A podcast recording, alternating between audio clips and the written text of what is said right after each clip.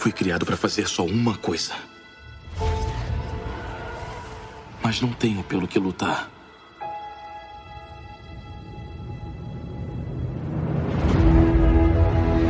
Nada ficará em nosso caminho.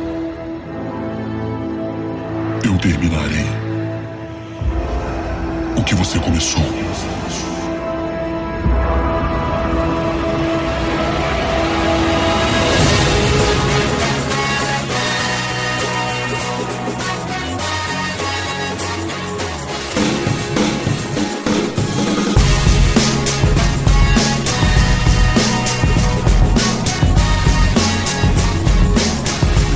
Senhoras e senhores, a mais um podcast para falar sobre filmes e séries de TV. Nós somos os podcastinadores. Eu sou o Gustavo Guimarães e aqui comigo, fazendo conta para saber o que dá para comprar com 60 porções, estão Rodrigo Montaleão. Fala pessoal, aqui é o Rod e o a força despertou, a força despertou, Star Wars voltou, Voltou, galera.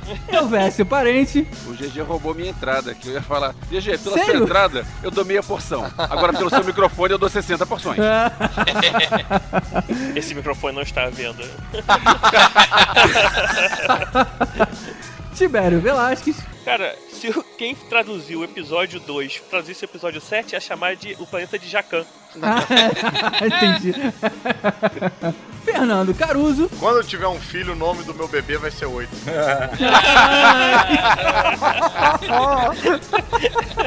E pela primeira vez aqui com a gente, o ator e roteirista Felipe Folgose. É um look que não saiu, né? Tem que dar gargarejada antes. Pô, eu ia chutar povos da areia, É cara. pouco da areia, maneiro. É, não fala que é. É, bem, bem melhor, bem melhor. E aí, galera, pô, um prazer estar com vocês, principalmente falando sobre Star Wars, né? Sobre Guerra Não nas é, Estrelas. Vamos, vamos falar Guerra nas Estrelas, né? Parar com essa sacanagem. Você também é old school, né? Eu concordo. É. Acho engraçado o cara não falar Star Wars, falar Guerra nas Estrelas, o GG corrige com você é old school. Quer dizer, por aí. não adianta nada, né? Pô, Felipe, é, eu tava lendo que você tá lançando uma graphic novel, né, cara? Pô, é um, cara, um sonho que eu realizei de, né, como fã de quadrinhos, de ter um quadrinho que eu escrevi, né, produzi, chamei todos os artistas pra fazer. Se, se chama Aurora, é uma ficção científica, tá nas bancas, nas livrarias. Pô, que Cara, foda, é cara. muito, muito bonito. Eu tava Maneiro. acompanhando desde o processo do Catarse, que ele fez com financiamento coletivo e vendo uns pedaços das artes antes mesmo de, de existir a revista. E, cara, tá muito bonito, assim. É um quadrinho nacional maneiro, com a qualidade de, pô, de material gringo, assim. Vale bem a Pô, que foda, cara. Mas a gente compra em qualquer lugar assim? Então, é é, nas cara? bancas, né, no Brasil inteiro a gente conseguiu distribuir e tem nas, nas grandes redes também, é FINAC, A Cultura. distribuição tá muito boa. Eu aqui no Rio vi em vários lugares. Acho Sim. que chega até na orla exterior a distribuição. Maneiro. Então a gente coloca o link aqui no, no podcast pra ajudar quem quiser achar diretamente aí a graphic novel do Felipe. Pô, maravilha. E depois, galera que lê aí, comenta aí, me, me acha nas redes sociais e pode falar o que achou. Maior prazer. O problema é que você pedindo pros nossos ouvintes comentarem o que você vai receber de sugestão, cara, pro teus próximos. Porra, não, cara, não usa esse personagem, não, usa aquele outro. Não, cara, toda sugestão é bem-vinda, né? É, tá certo. E com certeza os ouvintes do podcast vão sugerir pro seu próximo quadrinho. Chama o Caruso, cara. Vai ser o vilão, né? Vai ser o. Não, mas daí, mas daí tem que pagar royalties pra Disney, cara. O O passe dele é muito caro. Pô, eu tava com o Fogose na estreia do Star Wars Rebels lá em São Paulo, cara. Que eu, eu dublei o Agente Carlos e ele tava lá, cara. Pô, foi aí que eu vi que cara é fã hardcore mesmo. Maneiro, Nem maneiro. eu sabia da estreia. o cara tava lá, era cedão, era tipo 9 horas da manhã. É, não, pô, tem que. Star Wars não se brinca, né?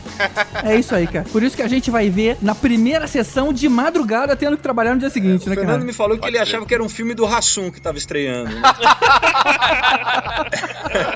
É isso aí, a gente tá seco pra falar do novo Star Wars, O Despertar da Força, que foi o filme que deixou todo mundo arrepiado nos cinemas. Então vamos logo pros e-mails e bora pro que importa.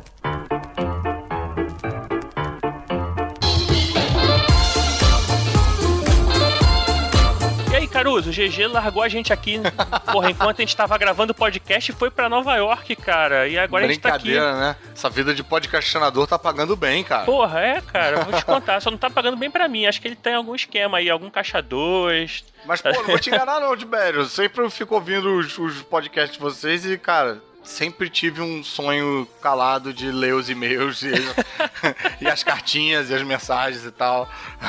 Tá convidado aí, que ninguém quer fazer isso, né? Cadeira. Olha, deixa eu pegar uma cartinha aqui, peraí. Ah, peguei uma cartinha. Jogar pro alto, né? Porra, teve que imprimir a porra toda, né? Só pra jogar pra cima. Pô, então, tem uma, uma sugestão aqui que eu achei bem curiosa. Bem, deixa eu ler aqui a, a cartinha do João Paulo Rosman. Mais uma vez, parabéns pelo incrível episódio. Acho que vale a pena lembrar de uma outra produtora de animação que também pensava nos pais, assim como a Pixar. Don Bluth abordava temas sérios e criava mundos mágicos muito antes da Pixar com clássicos como Fível, O Segredo de NIHM, entre muitos outros. Merece um episódio? Eu acho que sim. Maneiro que ele pergunta, ele mesmo responde, né? Merece um episódio? Eu acho que sim. É, eu ele, fez é. um- ele fez uma votação ali entre a galera dele, que é ele, ele mesmo. É e- mesmo. E ganhou, né? Ganhou, e ganhou. É, pior se eu tivesse perdido.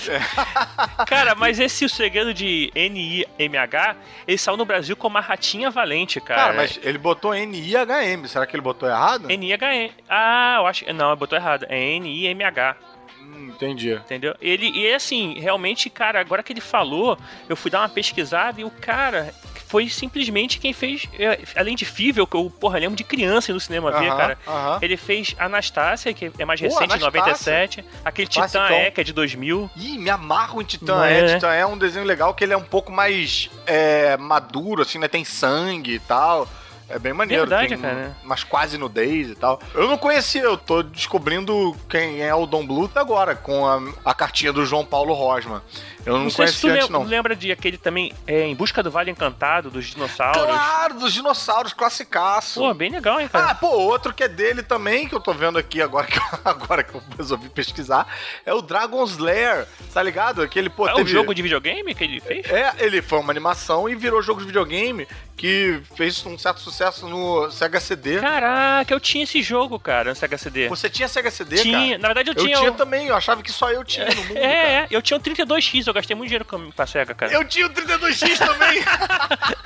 Eu tinha só pra jogar aquele Caraca. de Star Wars que saiu, cara. Pô, eu jogava Doom no 32X porque eu não tinha computador e eu achava irado. Mas, pô, esse desenho, do, esse Dragon's Lair, tinha também no fliperama. Esse, Ué, tu tinha que esse- botar pro lado, pro outro, assim, igual no? Tinha, é, é. E só que no fliperama, se eu não me engano, ele não acusava pra onde você tinha que Ah, era pior, mudar. então, hein? é, é, comia várias fichas e você nunca entendia o que estava acontecendo. Porque era bem, muito bem feito, né? Era um, era um negócio todo animado, Uhum. não era que nem um jogo normal. Ele, ele apontava pra onde você tinha que ir. Aí quando você acertava, o boneco sobrevivia, né? Mas tudo em animação. Só que a morte também era irada. Então, pô, você morrer também era maneiro. Cara, e assim, agora que eu tô vendo aqui, eu fui dar uma procurada, o Don Bluth tem aqui To Be Announced, mas tem um Dragon's Lair The Movie, que não tem data Olha ainda. aí, cara. Pô, realmente, eu não tava levando muita fé na cartinha do João Paulo Rodman, mas agora eu tô achando que o Dom Blues realmente segura um episódio, hein? Tem bastante animação interessante. Então ele ganhou mais um voto, né? É, ganhou Além mais dele. um voto nesse Senado fechado aí do João Paulo Rodman. Irado. Cara, a gente também tem uma cartinha aqui de uma fã do GG, que ela é Ah, DD. DD. Também é, É uma ser- antecessora do É, GG. antecessora do GG e antecessora do FF que tá gravando aí com a gente. Eu acho natural o GG vir depois do FF, né? Você, você bota o FF e acelera até o GG. A DD escreve assim, quer dizer, a DD, não sei se é DD, mas o, É. o DD. Bem, A DD é Advanced Dungeons Dragon, né? a Dungeons Dragon escreve assim: Excelente mais uma vez. Uma sugestão: o Caruso poderia ser efetivado como membro fixo do podcast, né? O homem é Olha demais. aí, O homem é demais. aí, rapaz, Os melhores olha aí, podcasts tá de vocês são com ele, é uma sacanagem, cara. Minha humilde opinião, é claro. Eu gostei muito da trilha sonora que foi escolhida a dedo. Deu vontade de assistir tudo de novo. Isso aí foi do. Ela tá falando do episódio da Pixar 2. Sim. Agora resta aguardar pela parte 3 e 4. Pô, Dedê, olha, muito obrigado aí, sou fã do, do seu trabalho também protegendo a cozinha do inferno, né? Mas, pô, fico feliz de saber que eu fico vendo no- nos outros é, episódios do Podcastadores que já vi que o Rod tem fã, o Elvis tem fã, É, o GG, né, tem fã, todo mundo é fã da- das vozes Obrigado e tal. pela minha parte, hein? Cara, valeu. Quer dizer que eu ganhei uma fã antes de você, Tibério? É merda, possível você isso? vê, né, cara? Você vê não, DD. DD, desculpa. Mas eu tenho que melhorar minhas piadas, o problema é. Pô, mas cara, se depender de mim, Dedê, tô aí junto direto. Sou fã dos caras também e gosto sempre de gravar com eles. É sempre muito divertido. O pessoal talvez de casa nem saiba, né? Mas pra gente, a gente demora mais do que o tempo de podcast, né? Então, um episódio às vezes de uma hora e meia, a gente fica aí umas duas horas, às vezes até duas horas e meia conversando e é sempre muito divertido. Até altas horas da madrugada a gente ainda tá rindo até tarde, né? Não? Sempre depende da quantidade de besteira que a gente vai falar, né? Nesse, nesse mesmo do, do Pix, a gente começou a falar daquele perfume, a história de um assassino, aí desengringolou pra uma porra nada a ver. É, e coitado de quem tem que editar tudo, né? Acabou entrando na edição final esse, por acaso, É. né, cara? Não, esse, por exemplo, esse de hoje aí tem bastante papo, né? Esse Tem, aí, cara, mas é, fã, é foda, né? Esse realmente dá pra gente falar cada minuto, dá pra gente falar um- uma meia hora de cada minuto. Tá valendo a Bem, pena. como o tempo é curto, a gente vai falar bastante sobre Star Wars, melhor a gente então seguir adiante. Só lembrando o pessoal aí de ajudar a gente lá no padrim.com.br barra podcastinadores. E vocês podem também ouvir o Podcastinadores pelo site do Abacaxi, o abacaxivoador.com.br. Todos nós estamos lá também com colunas e tal. E tem um espaço de mensagens ali. Tô ligado, o GG, o Rod, o Elvis estão sempre ali também interagindo com o pessoal que deixa uns recadinhos no mural. Então, mensagens são sempre bem-vindas. E tem o Caverna do Caruso também. Tem a Caverna do Caruso, muito bem lembrado. Tibério, muito obrigado. Caverna do Caruso indicando quadrinhos diferentes toda semana. Que eu sempre fico carente de comentários, então quem quiser deixar comentário lá vai me fazer muito feliz. Tem o especial de Natal que saiu essa semana. É, hein? pô, e teve o outro antes do especial de Natal, que era o do Bad Boy, que ninguém comentou. Ah, vacilo, vou entrar lá pra Pô, comentar. te agradeço, Tibério. Tem um comentário do Silvio Peters, que é meu amigo da faculdade. Aí, pô, É, maneiro. vale. E tem o Facebook também, cara. facebook.com.br podcastinadores. Dá um like lá e segue a gente. É isso aí. E lembra de divulgar pros amigos todos, né? Pra ter mais gente, pro podcastadores crescer cada vez É mais. verdade. Isso aí, vamos seguir então com o Despertar da Força.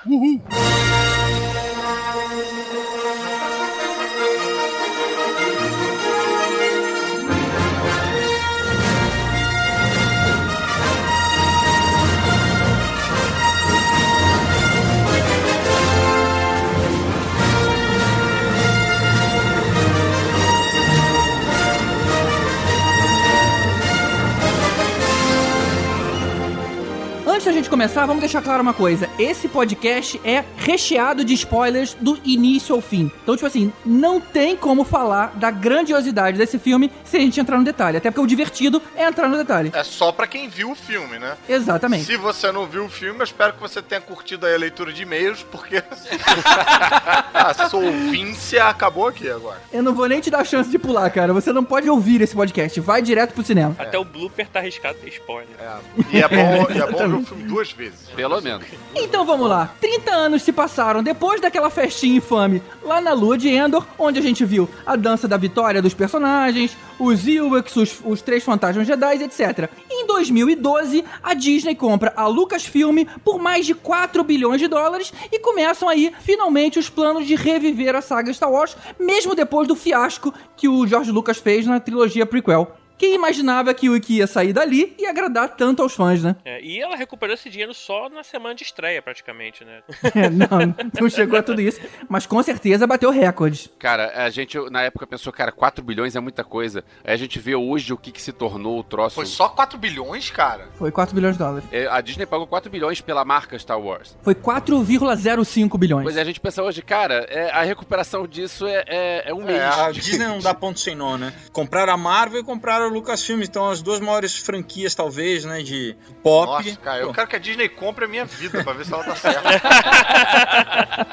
É, realmente, os caras sabem onde põe a mão, né, cara? Isso a gente não pode negar. Imagina um parque de diversão que você entra na, na Millennium Falcon, assim. Vai ser- Caraca, bicho, já Cara, pensou? imagina. né? Cara. Millennium Falcon The Ride. Eu já Pô, soube até que o próximo Harry Potter ele vai usar a orelhinha de Mickey. Cara, mas eu ouvi falar que a Disney tá preparando um parque temático exclusivo de Star Wars, porque até então era um pedacinho ali, não, né? não, não, vai ter um parque só do, só do Star Wars. Não, então, tinha aquele passeio do o Star Tours, que era na, na MGM, que hoje É, chama né? Hollywood Studio. Eles deram até É, uma exatamente. atualizada, ficou bem legal. É, Agora é um tinha passeio uns, tinha uns, randômico. show- uns showzinhos também lá, dos, É, né? mas aquilo ali, o brinquedo principal era um simuladorzinho, É, meio mequetrefe. Mas não, vem cá, o simuladorzinho Mequetrefe agora já tá mais maneiro também, só pra deixar bem isso legal. É Ah, é? bem legal que você, se você vai cinco vezes nele, tem chance de você fazer cinco percursos diferentes. Olha entendeu? só, que maneiro. Agora, a simulação ele tem três etapas, três fases.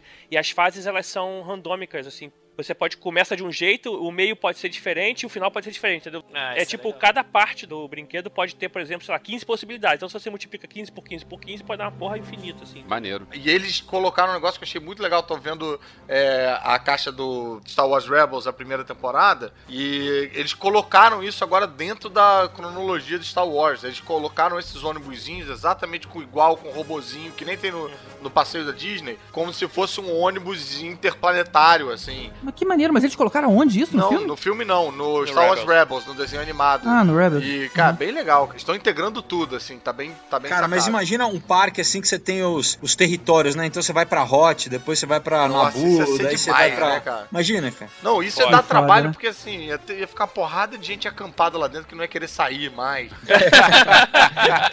10 horas da noite, nego expulsando o pessoal do parque, É, assim, né? tirando gente de dentro das tripas do Tonton, né? Como na Disney tem o, a- o fogos de artifício, né? No final, imagina, toda noite tem a explosão da Estrela da Morte, imagina isso? Ah, ia, ia ser é difícil foda, tirar um cara. bando de nerd gordo barbudo. Cara, tu não tem idade pra estar aqui. Volta pro teu Não, mas trabalho, daí, cara. daí vão achar que são Ewoks, né? Vão achar que são figurantes. Pô, um, um brinquedo que daria pra fazer muito sucesso é simular uma corrida de pods, né? Vocês chegaram a dar uma olhada na, naquele brinquedo do Transformers que tem na Universal? Então, tem uma hora que tem uma corrida de carro ali. Cara, você vendo o- o- a parada, sei lá, mais de 180 graus, a, a tela, se não me engano, acho- não sei nem se era 360, não lembro. Sei que era, era muita área é, livre pra você conseguir ver. A imersão ali naquela corrida foi total, Mas cara. posso, Agora eu posso puxar a sardinha pra primeira trilogia? Em vez de pods, vamos fazer uma corrida então de speed bikers, né? É, É opção, verdade. Ah, opção, sim, melhor, olha é só, melhor. olha só. O problema é que em Também pensamento de maneiro. parque, né? Speed bike cabe menos gente. É. É verdade. Ah, mas é vai verdade. abraçadinho.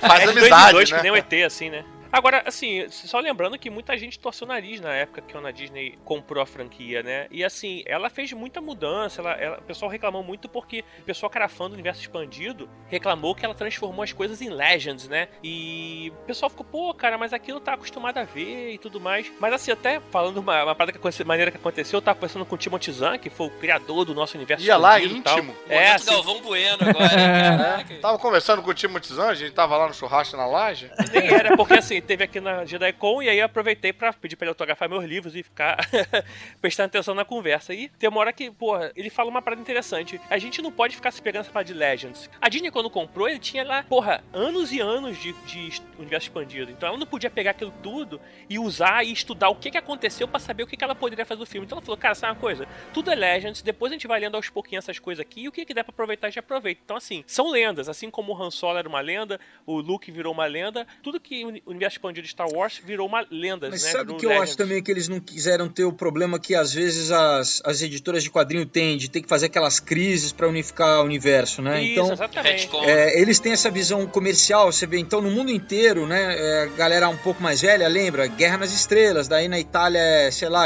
na França, Etoile, não sei o que lá. Então, não, vamos chamar tudo de Star Wars no mundo inteiro, né? Vamos unificar produto, vamos unificar, né? Então eles, eu acho que eles têm essa visão de... É, mas Star Wars já foi desde o Lord Lucas, né? Isso aí foi na, em 97 e já tinha chamado de Star Wars. É, é porque isso é mais fácil de você vender o merchandising. Você não É, precisa pensar no merchandising pra cada país. Você pega o merchandising só e dá pra todo mundo. É, a própria Disney já fez a mesma coisa com propriedade intelectual dela, né? Tinkerbell, Pooh, era tudo nome que era diferente É, e ela é, é já globalizou. Né? E a, e a minha bronca com isso é que quando a Mônica e o Cebolinha e o Cascão são vendidos pra fora, aí não tem que mandar o nome brasileiro, tem que virar o, o Joe Onion, não sei como é que é o nome do Cebolinha, mas não é. O nome é... é- É, é- mesmo, Joe Onion? não, é Joe alguma coisa, não é, não é Joe Onion não, mas é é alguma é coisa. foda, né? A gente tem vocábulos que os caras não têm, né? Pô, e a gente tem que falar Tinkerbell, a gente tem que falar Kermit, é, sei lá. Chamar o Caco de Kermit eu demorei, cara. Pô, uma pena que não vai dar tempo de falar do filme novo, né, cara? Ia ser bem maneiro.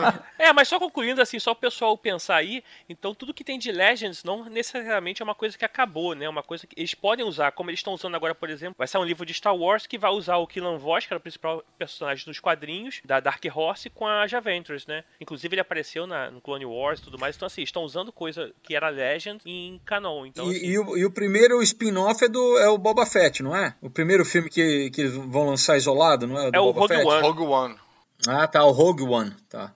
é isso. E, e, pô, agora você falou aí de- desse lance dos livros, eu li o Marcas da Guerra, li desesperadamente nesses 10 dias antes do filme estrear, achando que ia ter alguma relação, não tinha nenhuma relação. Mas o que eu achei interessante é que, assim, o, o Marcas da Guerra não impede, pelo menos até o ponto que eu tô lá, né? Não sei se eles vão lançar muitos outros livros dentro da, daquele universo, daquela cronologia, mas não impede a existência do herdeiro do Império do Timothy Zahn, por exemplo. Porque eu- Não, mas o próprio filme impede, né? Ah, sei lá, eu achei que as coisas podiam não ter sido. E faladas. Marca da Guerra, na verdade, será uma trilogia, né? Então, assim, tem mais dois pra- por vir aí, né? Provavelmente vai encostar um pouco mais no filme, já que eles não Eu acho que não antes. encosta no filme, porque ele se passa Não. meses depois do Retorno de É, Jedi. e, e o filme é 30 anos depois? 30 anos depois, eu fiquei É. esperando, vendo se al- alguém poderia ser alguém envelhecido, alguém com, sei lá, 30 anos a mais, ou filho de alguém, mas não. O que eu li no livro de Zahn, a Leia tá grávida de gêmeos, mas eles não nasceram ainda. Eu Pois só no é. herdeiro do Império. Ou seja, no universo expandido tem outros filhos e não tem o Kylo Ren. Não tem o Ben. Ben seria o filho do Luke no universo expandido. É, na verdade não tem como ser, existir, porque realmente eles continuam casados, é, e aí o Império não termina daquele jeito que termina, por exemplo, no, num filme que depois vira o First Order.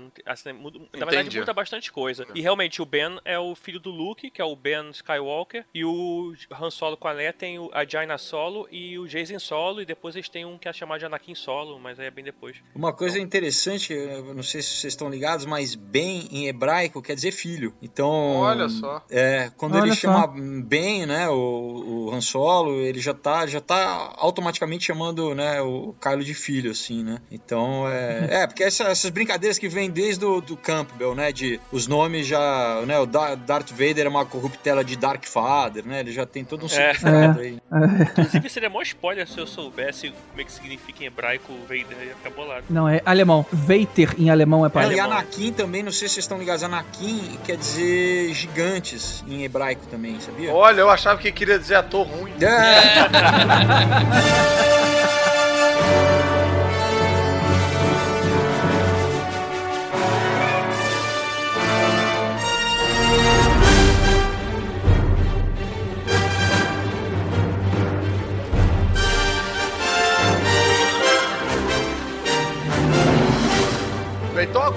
vamos falar do filme propriamente dito, que eu sei que tá todo mundo seco, né? Até porque eu acho Para que. de enrolar, né? É, não, e eu acho que todo mundo saiu do cinema meio.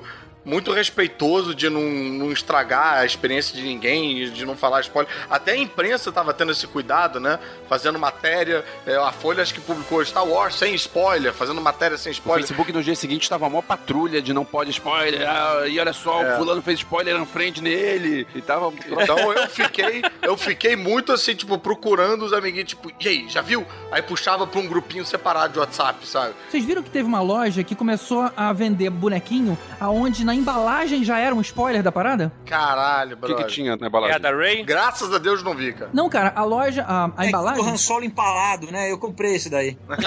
Não, não, na verdade era o bonequinho da Ray, só que na embalagem que você via atrás, tava ela de, de- com o sabre de luz ligado na mão. Ou seja, você já estragava pras pessoas que ela era Jedi e não o Finn, como todo mundo imaginava que era. É, imaginava não, porque tinha no Mas trailer. peraí, GG, não tem um pôster rodando por aí pela cidade inteira com a Ray e um sabre de luz ao lado do rosto dela? Não é um Não. sabre de luz, não. Não, É que não é um sabre de luz, não, Aquela cara. não- vara do Povos da Areia. Isso. É. Ah, confundi. Tá, É. beleza, beleza. Mas beleza. então, o bonito do negócio foi que a Disney conseguiu manter isso daí em segredo mesmo, né? No pôster de todo mundo, quem era Jedi ou Sith tava com o respectivo sabre, e o dela não. O dela era realmente só aquela vara lá, que tinha a chave Phillips lá, que ele ficou zoando, mas era calma aí, ô, ô, Rod, cada um com seu respectivo sabre, não, porque só tinha um sabre no Não, filme todo pra tá todo mundo. sabre no, no pôster também, e o Kylo também. Sim, mas aí só tinha o, o, um Então sabre, dois. os dois, eles trocavam o sabre, né? Ah, sim. Não podia mas estar por dois ao mesmo tempo, então assim. que estavam no pôster, é isso que eu quis dizer. Olha só, eu tô olhando o pôster aqui, olha que curioso. Agora eu entendi por que, que o Elvis teve essa sensação.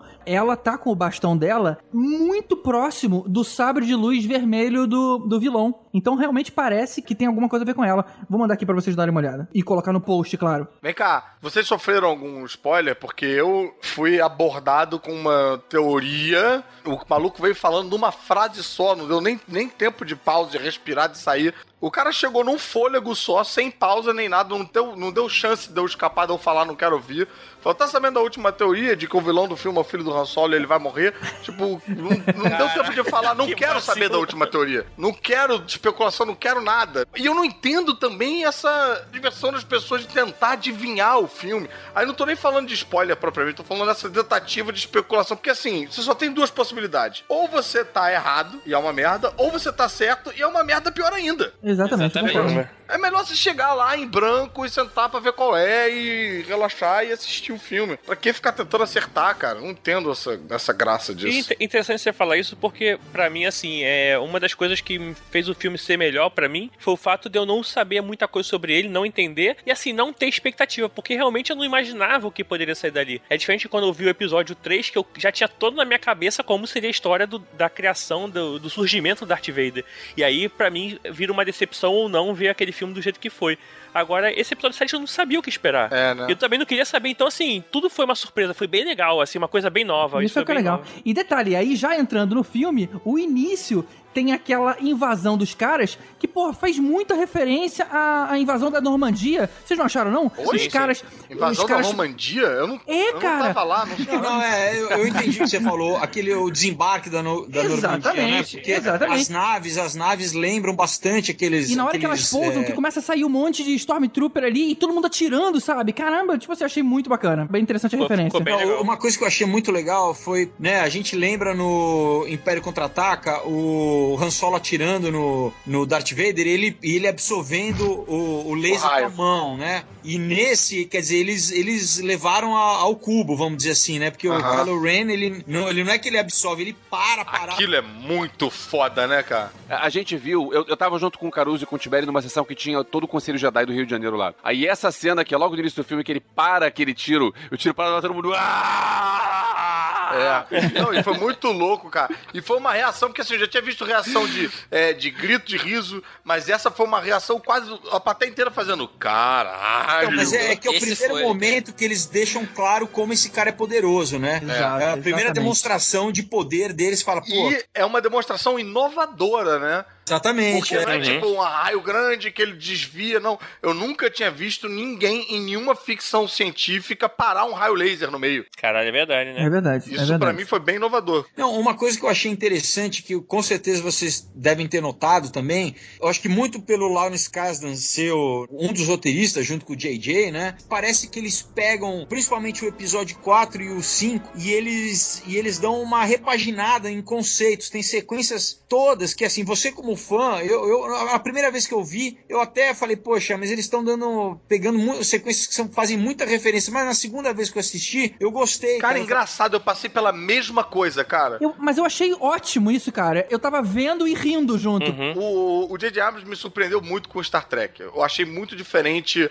o ritmo do filme, até em comparação a qualquer outro gênero de filme, não só de ficção científica. Eu achei muito diferente que cada etapa era uma adrenalina, era. E eu achei que ele fosse ser muito inovador com Star Wars. E esse momento do raio, por exemplo, pra mim foi um momento muito inovador. Mas depois eu comecei a ver, tipo, pô, Estrela da Morte de novo. É, umas coisas meio referências, assim, que num primeiro momento eu fiquei meio mixed feelings. Não sabia que eu tava achando. Mas no segundo, quando eu vi no- na segunda vez, no dia seguinte, foi uma experiência completamente nova, assim. Acho que eu tava. Porque eu Uhum. acho que rolou uma expectativa muito, muito, muito grande, que pra mim rolou, acho que talvez até um, um entupimento emocional, assim. eu fiquei. eu tive um overdrive, sabe? De não saber como reagir É, eu- direito. você de teve um bad motivator, né? Essa reação, Caruso, é, eu não sei se é porque a gente é, tá cercado de fãs de Guerra nas Estrelas, mas muito amigo meu falou a mesma coisa e eu senti a mesma coisa. É um carrossel de emoções. É. Quando acabou a sessão, ninguém sabia o que fazer, ninguém sabia o que falar. Porque Ninguém tava todo mundo, levantou, eu achei Cara, que, que é isso que eu cara." acabei de E ver? era uma sensação meio de, sei lá, meio de sufoco, de falta de ar, não sei, de tanta coisa que eu vi. Aí na segunda, eu tava mais relaxado pra curtir, meio que já sabendo, né? Quer dizer, meio que já sabendo, não, já sabia, né? A história toda e tal. E aí eu curti pra caralho. Aí minha opinião ficou clara, assim. Antes eu tava com uma sensação meio, caralho, não sei, preciso ver de novo, né? Aí quando eu vi de novo, nossa, cara, ficou tudo cristalino. O filme é do caralho. Mas é isso, por exemplo, você vê aquela sequência famosa, né, de Tatooine lá do bar, eles têm, né, a sequência lá também da, da Maz, que já faz uma, refer- uma referência muito grande. Agora, agora com regzinho, né? Tipo uma outra banda. Você é. tem também a, a ponte, né, no final da morte do Han Solo. Pô, é impossível não É. fazer a referência com, né, quando o Darth Vader fala pro, pro Luke que ele é o pai. Não, Exatamente. na verdade é muito mais intrínseco que isso. Você começa o filme com. É quase que era o Luke ali, né? Era uma menina é. num- num- no sozinha deserto. num deserto. Isso. Aí alguma É. coisa acontece que ela é chamada pra, pra uma Um aventura. robô traz uma mensagem. Aí ele foge do Império, é capturado, é Não, é- é- resgatado. então, isso daí, a gente tava. Vocês até chegaram a comentar, mas é importante a gente tirar logo esse elefante da sala, porque foi uma crítica que eu vi de muita gente, inclusive gente que gostou do filme. É que Uhum. o filme é praticamente um reboot, um remake, que seja, do episódio 4. É exatamente isso. Primeiro eu fiquei um pouco incomodado. Falei, pô, eh, parece que eles, né, deram uma recalchutada. Mas não, eu acho que não, cara. Na segunda vez você fala, pô, é uma homenagem. Exato, cara. Foi pra É. gente, cara. Foi, pra, foi um presente pra gente. É, não, e eu ainda acho que a gente vê a primeira vez querendo ser muito surpreendido, querendo ver tudo de novo e tudo diferente. E quando você vê a segunda vez, você já não tá com essa expectativa. E aí você vê como as cenas são muito boas, porque tirando essas coisas, né, que são meio estruturais ali do filme, os diálogos são do caralho, os atores são do caralho, os personagens são do caralho. A menina é, é- é muito incrível, cara. E é a primeira protagonista feminina Jedi que a gente tem. Merece, sabe? É, cara, o filme é muito, muito inovador, apesar de fazer essas referências A Disney clássicas. deve ter tido também uma influência. Se você vê todos os filmes, os heróis são brancos e são homens. Então, É. até por uma coisa de mercado, né? Vão pegar mulheres e vão pegar negros. aproveitando o empoderamento feminino, né? Faz, faz, faz sentido. Isso é importante, não foi aquela coisa, não foi aquele discurso, não foi bandeira. Não foi. natural. É. Foi natural. A menina é B10 porque ela é B10. e não- É. Ela não tá ali passando uma mensagem, ela simplesmente é, entendeu? Não, e outra coisa, não é excludente. Todos os caras do cinema estão torcendo pela menina. Todos Exato. os caras do cinema estavam gritando junto com as mulheres do cinema na hora que ela pega o sabre no- naquela batalha ali. Pô, só de eu falar isso eu já tô arrepiado de novo já, cara. Daquela cena, Na cara. minha modesta opinião, eu acho é que é um, é um Guerra nas Estrelas, entendeu? É um Star Wars. Assim, a minha preocupação, do, do- apesar de saber de que o JJ é fã, vai ser um filme do Guerra nas Estrelas? E é. Assim, você vê, a- ele manteve a passagem, é, os cortes, né? Aquele corte parece que como se fosse uma página virando. Aham. Ele manteve toda a linguagem cinematográfica. E eu acho até que alguns tempos de edição também. Alguns tempos, porque o JJ, a digital dele é meio de. A digital, eu digo, né? A personalidade, a impressão digital que ele coloca nos filmes é muito mais ágil, até, eu acho, do que foi no filme. No filme tem umas edições. O próprio, pra dar um exemplo que a gente já tá falando, do sabre ir pra mão dela, é feito com calma. Não é um negócio. Tipo, ele aponta pro sabre e aí o sabre vem, faz a curva e vai. Não, ele aponta, não consegue, corta pra ele, ele não consegue novo. E aí a gente já meio que já sabe o que vai rolar. É, É, assim, tem um andamento, né? O, os É isso. tem um andamento que ele tem um respeitou. ritmo, assim, é, né? um ritmo que ele respeitou. É porque o, o JJ, antes de diretor, ele é fã, né? Ele sempre foi fã da, da, da saga e ele respeitou muito isso, do- fazendo o material respeitar muito o original e seguir a sequência. A gente leu um comentário lá na lista o, do nosso grupo fechado dos patrocinadores. Tem um padrinho nosso, o Mário Rocha. Ele falou uma frase que eu achei perfeita. Ele falou: Cara, o J.J. Abrams foi mais fiel ao George Lucas do que o próprio George Lucas. E tem toda a razão. Exato. Realmente ele conseguiu usar da forma brilhante todos os conceitos que ele tentou fazer isso na trilogia prequel. E sabe o que é mais engraçado? É que o pessoal que tá reclamando agora que esse filme é muito igual ao 4 é o mesmo cara que reclamou quando o George Lucas tentou mudar tudo na trilogia prequel. É, e falou que não era Guerra nas Estrelas. E falou né? que aquilo ali não era. Agora que voltou a ser, também não é. Então o que, que esses caras querem, afinal? Exatamente. Nego que só quer É reclamar. o cara que quer reclamar. Tem gente que gosta de reclamar, gente. Mas deixa eu fazer também um, um certo advogado de diabo aí. Eu confesso que eu, eu ainda senti o J.J. Abrams até muito respeitoso demais. Eu, eu, ele já me convenceu que ele consegue fazer um filme de Star Wars, já tô lá entregue, mas eu gostaria de ver ele se apropriando ainda mais, assim, do Mas do isso filme. você vai ver nos próximos. Isso. Esse Eu primeiro foi só pra calar eu a boca. A minha única crítica que fica é que eu acho que tentou explicar muita coisa no filme, sabe? Assim, Ah, o- eu não achei isso não, não achei muito É, eu também não explicado. tive essa não. impressão, Eu não. achei que assim, não, não explicar talvez, mas eu acho que eu acho que faltou um pouco alguma coisa de colocar melhor esses 30 anos, assim, sabe? Ah. É, eu, eu achei que faltou, por exemplo, tudo bem, claro, né? Que a gente já teve um flashbackzinho ali do, do como foi a rebelião do Kylo Ren, né? Na, na visão que a, que a Rey tem. Na hora que É, e sabre, eles né? vão explorar isso mais pra frente, mas eu acho que podiam preparar um pouquinho mais, assim, essa transição do episódio Olha, 6 pro episódio 7, eu acho. É, tem um gap muito grande, realmente, né? A gente fica meio. A gente sente a sensação de um, que falta um filme, né? Falta, Falta um episódio seis e meio, né? Falta um, alguma coisa falta, ali pra falta a gente descobrir o que, que é, quem é aquele vilão, como é que surgiu a primeira ordem, por que, que terminou o episódio 6 com tudo, com os rebeldes ganharam, o Império acabou, Exatamente. e agora... Não, tá, é, já tá- estão totalmente é. articulados, construídos. Pois é. É, já é um império de novo, quase. Exato. é, Agora, não- agora, gente, só uma coisa que vocês falaram agora que o JJ faria isso tudo no próximo filme. Vocês viram que ele não é o diretor do próximo, Ele né? não é o diretor. Não! Não sabia. É, Quem mas é? é produtor, né? Então, Brian Johnson, é, é Ryan, não é Brian que ele Johnson. fez? Fez o Looper. Hum. Segundo o IMDB, esse Ryan Johnson, ele é o diretor e roteirista do próximo. Tá, até 2019 alguém vai matar ele.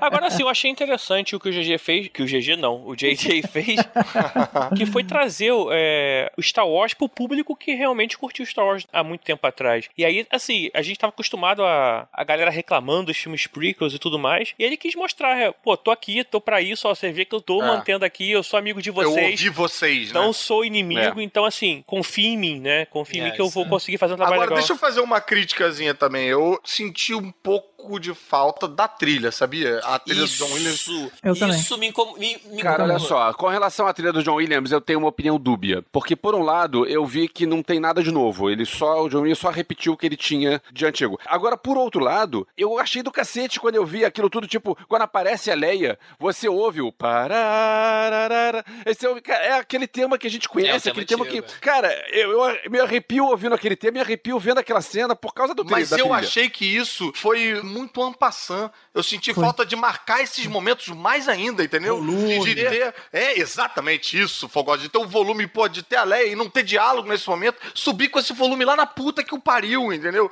Ficou. Quase como se fosse o DJ de John Williams, assim. Sim. Tipo, entrou ali um pedacinho e tal, e aí já emendou com outra parada. E nos outros, no- nos clássicos, é muito bem marcado. Até nos, até nos prequels também. É muito bem marcado o momento que agora é, é teu, John. Vai lá, é o momento teu, sabe? Eu vou te falar que isso, ah, inclusive, atrapalhou um pouco a minha experiência, porque eu fui com uma expectativa muito alta. Todo mundo adora, logicamente, a trilha da trilogia original. Quando teve a, a trilogia prequel, ela- ninguém gostou dos filmes, mas eu adorei a trilha. A trilha eu é gostei fantástica, a mais, trilha fantástica. mais do que a trilha original. Não, peraí, então eu falei, também, calma. puta, Edita essa parte, não. Não fala esse gostei, público, cara. Eu gostei mais Não, pra do, caramba, do of cara.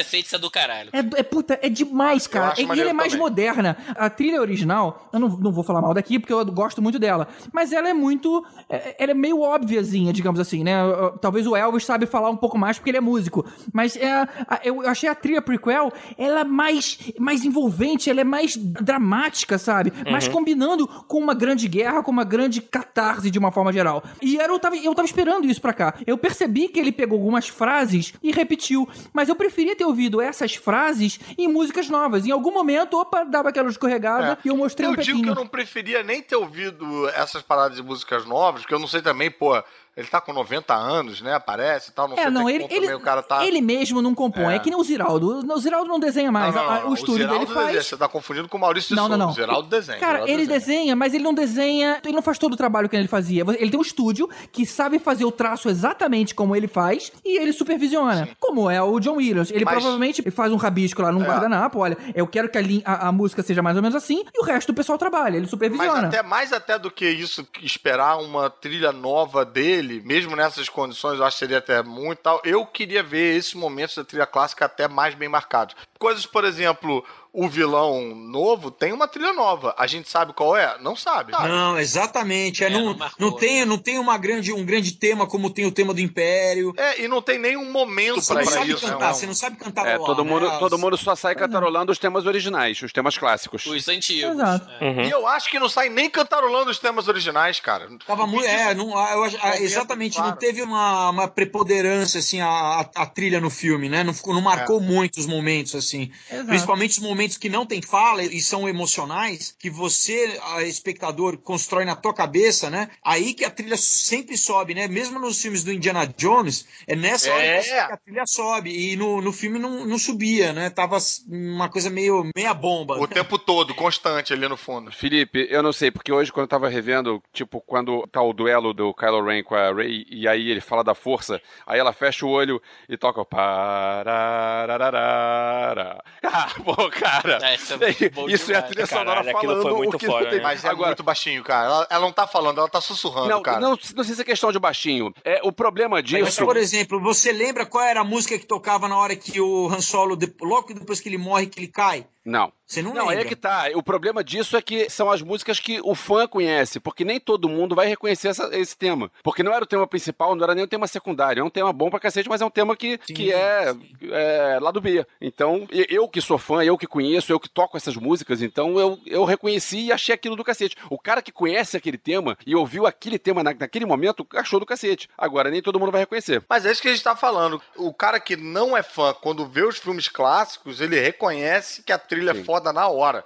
A trilha marca a presença até, até pro leigo, entendeu? Um ponto positivo que eu achei, é, eu gostei muito de ver, porque até na nova trilogia, até que eles fizeram um pouquinho, vai, mas ele ele usou as batalhas né, aéreas, vamos dizer assim, no era sempre no espaço, né? Pra você ter o fundo preto, que era mais É. fácil fazer um recorte. Ele colocou as naves, né? pô, aquela sequência da Millennium É, foda. Falcon lá, Foi mais guerra e menos estrelas esse Foi filme. incrível. Foi- e é depois, incrível, é e depois incrível. na, sobre as, o X-Wing sobre a água ali. Então ele colocou, agora tem, É lindo né? isso, cara. você não tem problema tanto de, de recorte, né, com a tecnologia, então ele colocou em ambiente com céu É. azul, com a natureza, né? Não, não, e, e eu acho que mostrou até mais a guerra do Guerra nas Estrelas com até a cena que vocês falaram do desembarque ali e o, o, o Stormtrooper sendo obrigado a matar todo mundo, sabe? Você vê a, a crueldade do Império mesmo, como o Império opera, sabe? É, Que na verdade não é o Império, né? impactante. Tecnicamente é a primeira ordem, não é o Império. Ah, sim, é a primeira ordem, desculpa.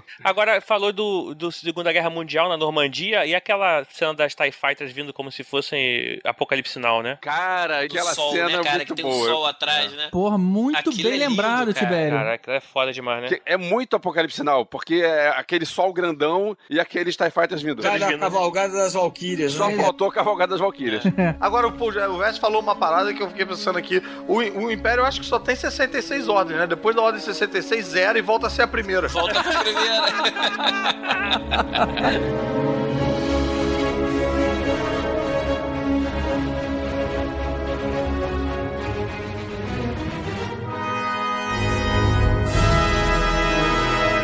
Caruso, é, você falou agora de Ordem 66 e isso é um, foi um ponto interessante, porque a gente agora tem a rebelião, que não é mais rebelião, agora ela é a resistência, agora ela é, É. o governo, ela não, não são mais terroristas enfrentando o As Império, coisas né? mudaram de lugar, né? E, é, e a primeira ordem seria realmente um resquício do Império, do lado negro, que tá realmente querendo tomar o poder e acabar com a República, né? E assim, as- mudou o lado, né? Você tinha antigamente os rebeldes e agora os rebeldes são o governo, né? O- é, a República. Então, ou seja, uma tomada de poder. É, mas eles mataram a República logo, né? Então, apesar de toda essa lógica, no final acaba sendo a mesma coisa, né? Porque- É, mais ou menos. Eles estão em um planeta, os planetas onde estão os senados, mas na verdade é assim. Não acaba com a República, assim como só de Estrela da Morte não acaba com o Não, Império. né? mas eu digo no sentido eles, eles voltam a ser o underdog, né? Eles voltam a estar em, em desvantagem à frente da, primeira ordem, né? Eu acho até que não, porque assim, quando você, você tinha o Império, você matar o Imperador, como aconteceu com Roma algumas vezes, você não acaba com o Império.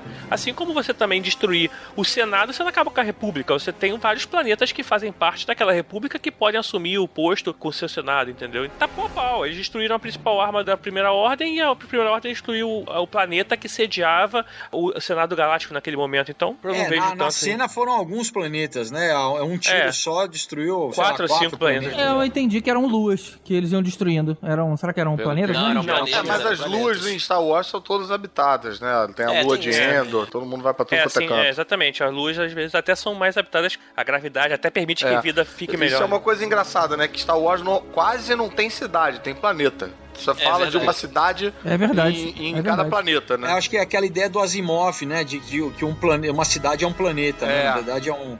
É um, né, um, um planeta tomado de cidade. É, né? e eu acho que os planetas são até menores um pouco, assim, porque eles têm meio que a mesma cara, né? É, O nego são não luas, né, viaja, que tipo, costumam- a Ray, ela não viaja dentro do planeta dela a ponto de ver água e ver verde no planeta dela. Ela vai ver verde em outro planeta. Nem deve ter no planeta Pois dela, é, talvez. eu acho que são É planetinhas. porque aparentemente no universo de Star Wars todos os planetas só tem um ecossistema, né? É. Só. É. Agora, pegando um pouco isso que o Tibério falou, né, da República, né, tá meio que meio a meio ali com o suposto novo Império, a Primeira Ordem, né, isso foi um pouco de, se a gente pegar o final do Retorno de Jedi, na verdade, tudo que a gente viu ali, nada daquilo deu certo, né, a gente foi um pouco traído nesse final, né. Calma. Tipo, o, o, Não, o Han não, não com a Leia, cara. não, mas o Han não ficou com a Leia, o Luke não conseguiu restaurar a Ordem Não, Jedi, ficou. nada deu Não, certo. não, não, Ficou, não, tudo não. deu certo, mas aí 30 anos depois deu merda. Que isso, Roger? O Solo ficou com a Leia, tiveram um filho, o filho cresceu, ficou, mostrou que tinha presença na força, foi mandado pra treinar com o Luke que tava voltando da Academia Jedi. A República se firmou, te- inclusive mudou de planeta, não tá mais em Coruscant, foi pra tal do planeta lá onde eles destroem, que é aquele que eles chamam de Rosnian System, que tem a Rosnian Prime, que foi o planeta que foi destruído, não foi Coruscant, apesar de todo mundo achar que foi Coruscant. É, eu ia perguntar se era Coruscant. É, eu tinha Não, não achado era. também que era. Não, não era, não Tem era. chance do Han Solo voltar, então. O Han Solo era de Corélia, tá? Ah, é? É, Merda. é. Sempre confundo esses dois planetas, cara. Então, assim, tipo, 35 anos foi muita coisa quando você Eu- olha. eu- voltando ao que eu falei no bloco anterior, eu acho que assim, eu esperava ver meio que uma reconstrução do, do, né, dessa First Order, da primeira ordem, assim, vendo como é que ela se formou, entendeu? Ah, todo mundo, né? Ela já tá muito imponente, ela já tá muito pronta, entendeu? Ela já tá muito agressiva, tá igual ao Império. Assim, é legal você ver né, o Destroyer na areia, você fala, caramba, o, o andador na- também caído. Mas, por outro lado, Fogose, é do histórico do Star Wars pegar o bonde andando em todos os Não, filmes. isso tudo assim... Depois os, os 7, 8, 9 vão virar o 10, 11, 12 e vai lançar o 7, 8, 9 de novo. É, não, e aí, nego, vai ficar um. É o prequel da nova trilogia. Caralho, vai ser É. um cão, né, cara? O próprio A Nova Esperança começa com, assim, com um rebu do caralho, que você não sabe que merda é aquela. Sim, com a sim. princesa, ela é Sim. princesa da onde? Se ela é princesa, quem é rainha? Por exemplo, o, o Snook nem me incomodou tanto, porque também o Imperador aparece no Império Contra-Ataca, do- assim, do nada, né? De repente É. ele aparece e fala, caralho, Imperador. Agora eles têm que contar que tem, sei lá, três gerações de fãs que conhecem o universo e vão estar querendo alguma, né, alguma É, explicação, entendeu? Eu acho que falta esse filme 6,5. Seis e meio, né? É, então acho que é isso que eu senti falta, cara. Porque, é, pô, a gente tá tudo bem, ah, a gente entendeu por que, que o Han não tava mais com a Leia. Mas assim, poxa, os caras terminaram outro filme tão. Mas você não pode fazer a história e emendar porque os atores envelheceram 30 anos. E ele foi respeitoso nesse sentido de nem de colocar outros atores pra fazer um flashback, nem de fazer aquela atrocidade que é fazer um flashback com CGI, que nem fizeram em Tron, que é... Sim, sim. Eles rejuvenesceram o Jeff Bridges em Megabyte. Só pra lembrar vocês que quem tá agora responsável é a Disney. E a Disney, ela não trabalhava igual a Lucasfilm, em que tudo que se escrevia sobre Star Wars era universo expandido e eles podiam depois jogar aquela merda no lixo e escrever uma coisa nova. A Disney, ela realmente, tudo que sai vai ter aprovação dela 100%. Então, assim, vamos ter é, livros e quadrinhos, série de televisão, live action, Que vão preencher esse gap. série em animação que vai preencher esse, esse buraco aí, É, cara. até assim, o filme do Han Solo, né? é, a ideia é que tenha assim, um filme solo do Han Solo. Mas tem, um- Ele tem vai um spoiler. solo. Vocês falaram em spoiler, teve um com spoiler forte que foi o Harrison Ford que mandou, que entrevistaram ele e falaram assim: qual a sua expectativa pros próximos filmes de Star Wars? Ele, "Ah, não, acho que pra mim já deu. Porra, caralho! É verdade. Porra, que vacilo, É cara. Se nego tivesse ouvido a entrevista dele, nego, como assim pra já deu? Como não vai vacilo.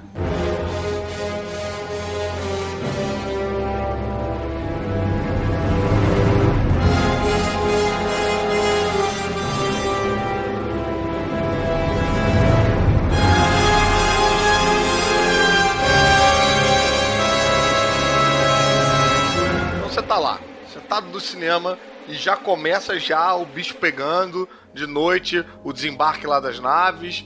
A gente foi a primeira vez que a gente acompanha uma, uma crise de um Stormtrooper, né? Tem até gente que até hoje acha que Stormtrooper é robozinho, né? Ó, Roubo branco e roubo preto. É. E você reparou que o J.J. Abrams teve uma, uma sensibilidade de diferenciar aquele Stormtrooper? É, Não a mão de sangue, né? O, o Wilson. exatamente, cara. Tinha Wilson. sangue ali.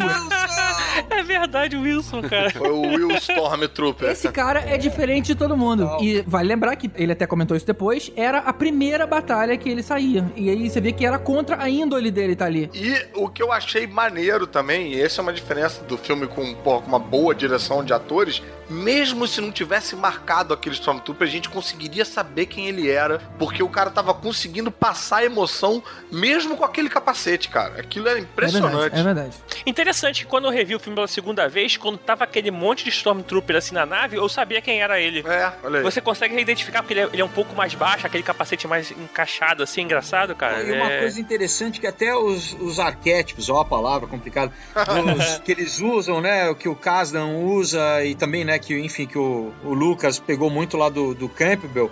O Finn tem muito do Han Solo no sentido da que é o personagem meio do anti-herói que quer fugir do combate, Isso, né, é. que é o cara que pensa mais em si a princípio, mas daí ele descobre a coragem, né, quer dizer, ele não é, né, o Luke é, a Rey é o Luke escrito, né, é o protagonista clássico que tem o Aham. chamado pra aventura e já embra- abraça e vai. E o Finn é o cara que tem as dúvidas, né? Ele pensa mais nele, ele tenta fugir da batalha, mas no fim ele acaba é igual é igual o Han Solo, né? Mas no fim ele acaba é foda. É, mas no e o pleonasmo também. Mas mesmo ele querendo fugir, a gente tá meio com ele, porque a gente viu o que ele viu, né? né? A, a gente não acha ele, a gente não julga ele. A gente acha Essa era a função dele. O Finn era o espectador ali. Ele perdido né? num lugar, cara, eu não era pra estar aqui, onde eu tô. E as pessoas depois, as pessoas iam explicando as coisas pra ele, ou seja, que na verdade estavam explicando pra gente. Uhum. O papel do Finn ali nada mais era que o próprio espectador. Na verdade, a gente tá falando aqui, mas vamos só voltar um pouquinho, porque a gente tem um dos maiores mistérios do filme, que é um cara chamado Lord Santeca, que entrega a pendrive. mapa do Luke pro Paul, e a gente não sabe que porra que é aquele cara. O cara conhecia a Leia, conhecia o Kylo antes dele ir pro lado negro, conhecia a Leia como princesa, conhecia o Luke, e assim, quem é esse cara? É Assim, verdade, Eu achei que era né, o Conde cara? do Cu. E quando Não, ele fala é. que, não, pra mim ela não é general, ela é da realeza. Quer dizer, esse cara, É. ele era de Alderan, então, sei lá, um sobrevivente? Não, e, É, e né? é uma coisa, pessoal, esse ator, o Lars von Sydow, é um grande ator, né, do É um cara fodão, né? É. Eles, eles, né, falar, ah, é um, é um cameo, né? Mas eu acho que de repente vai ter, deve ter algum flashback, né? Porque ele é um grande ator, assim, pra você chamar um grande ator desse pra deixar numa pontinha só. Pegar o Max von Sydow e só aparecer assim rapidinho e foi, também achei esquisito. É, achei eu que- acho que o que vai acontecer, assim, falaram por aí e tal, que ele seria, por exemplo, um dos, tipo, como fosse um padre da força, né? Ele trabalhava junto com o Luke, assim, era seguidor da força e do Luke naquela situação ali que ele tava. Então deve ter feito parte da rebelião em algum momento, sei lá, ele não fez relação. Ou ele só tem uma loja de pendrive. Pode ser também. É, é uma opção. Não, e uma coisa que vocês com certeza não sabiam, que a gente descobriu agora, né? Que o Conde Doku nasceu em. Todo Ele é de mundo Jakku, tem. planeta. todo- que o cu, na verdade, é sobrenome, né? Todo mundo. Voodoo é pra Jakku. Se você nasceu lá, Jacu tem, né? Agora, outra coisa também que a gente tá, de uma certa forma, pulando, uma tecla que eu bato ao longo do filme todo é que os personagens novos são quase ou até mais interessantes do que os personagens antigos. Eu me identifiquei muito com eles e, e torci muito por eles. Fiquei preocupado antes Mas- do filme mas de. então, de mas eles são meio que uma releitura também dos antigos. Eles não São, eles não são. são. Sim. Por exemplo, você vê, né? A, a Ray muito lembra muito o, o Luke. O único que eu acho que talvez é uma mistura é o Paul. É. O Paul é meio que eu acho que uma mistura entre o Luke e o Han Solo. Ele é um, é um pouco dos dois. E um pouco assim. de Ed Antilles também. Mas uma coisa que, se você analisar o 1, 2 e o 3, você tem não só releituras, como você tem, às vezes, que o próprio mesmo personagem e não, e não segura, cara. É, é, é Não, não. escroto, entendeu? Esses, sim, os atores estão muito carismáticos, o texto tá muito bem escrito. Cara, esse Paul Dameron, eu achei ele foda, cara. Já virei fã do maluco Foda. logo de cara.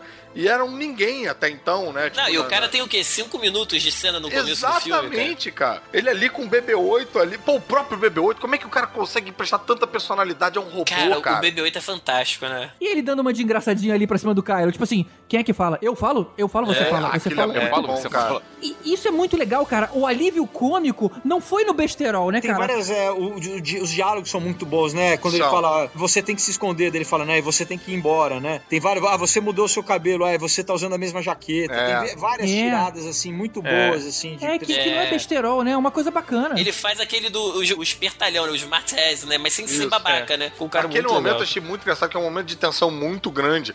E aí ele vem primeiro com essa. Eu falo, você fala, quem é que fala? E depois ele fala, é difícil de entender com esse aparato todo aí. Cara, você sabe que um roteiro, um roteiro bem escrito é isso. Você entende o personagem com uma fala dele. Você É. Uma fala dele, você já sabe, pô, esse cara é corajoso, porque ele tá na frente da morte, ele tá. Esse cara é. Ele É é- tem aí. wit, né? Como fala em inglês, é o cara tem verve. Aham. Então você já entende um monte de coisa com uma fala. Então você fala, cara, isso é um bom roteiro, entendeu? É mesmo. Só falando uma coisa aqui, que um dos fundadores do Conselho Jedi do Rio de Janeiro, que é o Felipe Maia, é dublador e tá dublando o Paul Dameron no novo Star Wars. Pois né? é. O cara tinha várias informações inside information e não podia contar pra gente. E aí não sei também se eu É. queria saber, e aí ele também não podia falar, então dane-se assim, foi tudo por isso mesmo.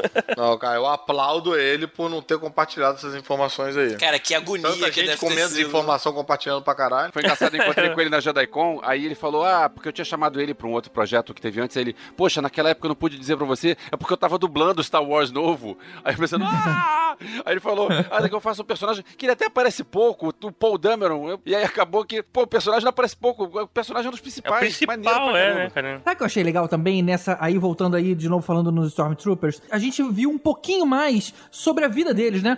Ele falou como é que É. eles são É, recrutados. não, mas espera aí, a gente tem que diferenciar os clones do que dos, né, tem dois Stormtroopers, na verdade, É, né? tem os Clone Troopers. Os clones, É, né, que eram aham. do, do- Do Boba Fett. do- é, exatamente, do Django, do Django Fett. Tem os órfãos, né, que no caso do Finn, ele era um órfão, né, que foi pego logo molequinho pelo Império. Eles eram né? roubados, é. Assim, isso aí só aconteceu na First Order, porque antes, na verdade, as pessoas se inscreviam mesmo. Tanto Tinha que o Luke fala, ah, eu quero ir pra academia. É, Era né? alistamento É verdade. mesmo. O Biggs vai pra academia, o Han Solo fez parte do Império, então assim, a galera se inscrevia mesmo e Eu fazia fiquei com a impressão de que tinha até um crescimento acelerado com os, com os bebês que eles pegavam de alguma Não, forma. não, acho que não. Não, mas caso, os não. primeiros. Stormtroopers são clones, né? Que daí é o Clone Não, não. Wars, é exatamente É, isso. Mas aquilo não é Stormtrooper, aquilo é Clone Trooper. É, é- é a primeira leva do- dos soldados do De Império, soldados, vamos dizer isso, assim. aí sim, é, sim, mas sim. tem outro nome. Aí depois que o Império caiu, as pessoas não procuravam mais, não iam se recrutar, né? Por isso que provavelmente eles eram raptados dos lugares onde eles Faz moravam. sentido. É isso Isso aí. Mas Pô, tem, mas tem um diálogo quando tá o General Hux e o Kylo Ren falando lá com o, o fantasminha do Gollum, como é que é o nome do personagem? Snoke.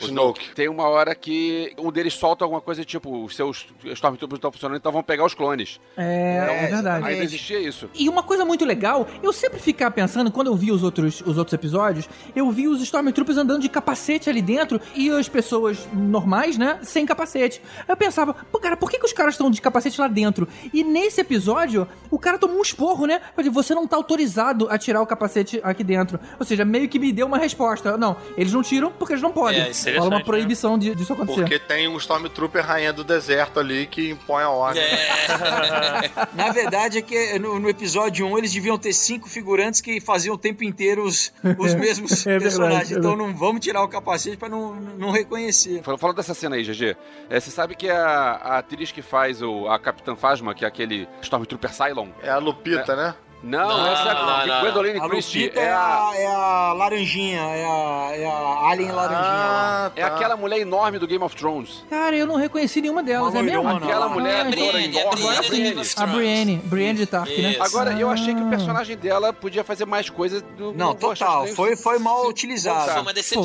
Foi, cara. foi, foi. Não, até porque no trailer eles vendiam bem, né? Ela tinha todo um, uma caminhada em slow motion. Isso, aquele- liderando com Não, tropa É, atrás, né, aquele. Stormtrooper metálico ali. Ela tá na frente do pôster. Eu fui o único que achou que aquilo podia ser uma homenagem aos Cylons. Ah, não Porque vi ela é, isso muito, não, cara. ela é muito torradeira do Cylon de 78. Ah, não vi não, É, cara. parece- Ela tem o mesmo cara- uniforme, só que cromado. Pois é, ficou igual. Só defendendo o JJ, eu acho que ali ele quis introduzir o perso- a personagem Phasma e a relação dela com Kyle, porque acho que isso aí vai render futuro. Ela dá uma sacanada nele no início, depois ele dá uma sacanada nela, e isso aí acho que vai render frutos ainda, assim. Então acho que meio que foi a introdução do personagem, mas realmente é, ele vendeu mais do que deveria ser. É, não, que ela não teve nenhuma ação preponderante, né? É mesmo. sentido- Isso, é. Ela não dá um Ela tiro, não... não- faz nada. É, não Podia matou ser ninguém. qualquer um, né? Pior do que não ter ação foi a ação que ela teve, que no final ela é, abaixa o escudo pro pessoal conseguir fazer o, o ataque. Então, assim, ela, ela- ela agiu contra, cara. Cara, Como é que ela, ela vai E continuar? é, e é jogada no compactador de lixo, né? É, E é, isso é muito bom. E se você ver a cena, tem troopers mortos pelo chão naquela sala. Ou seja, eles Tem. mataram troopers ali. Não, então ela chegou ali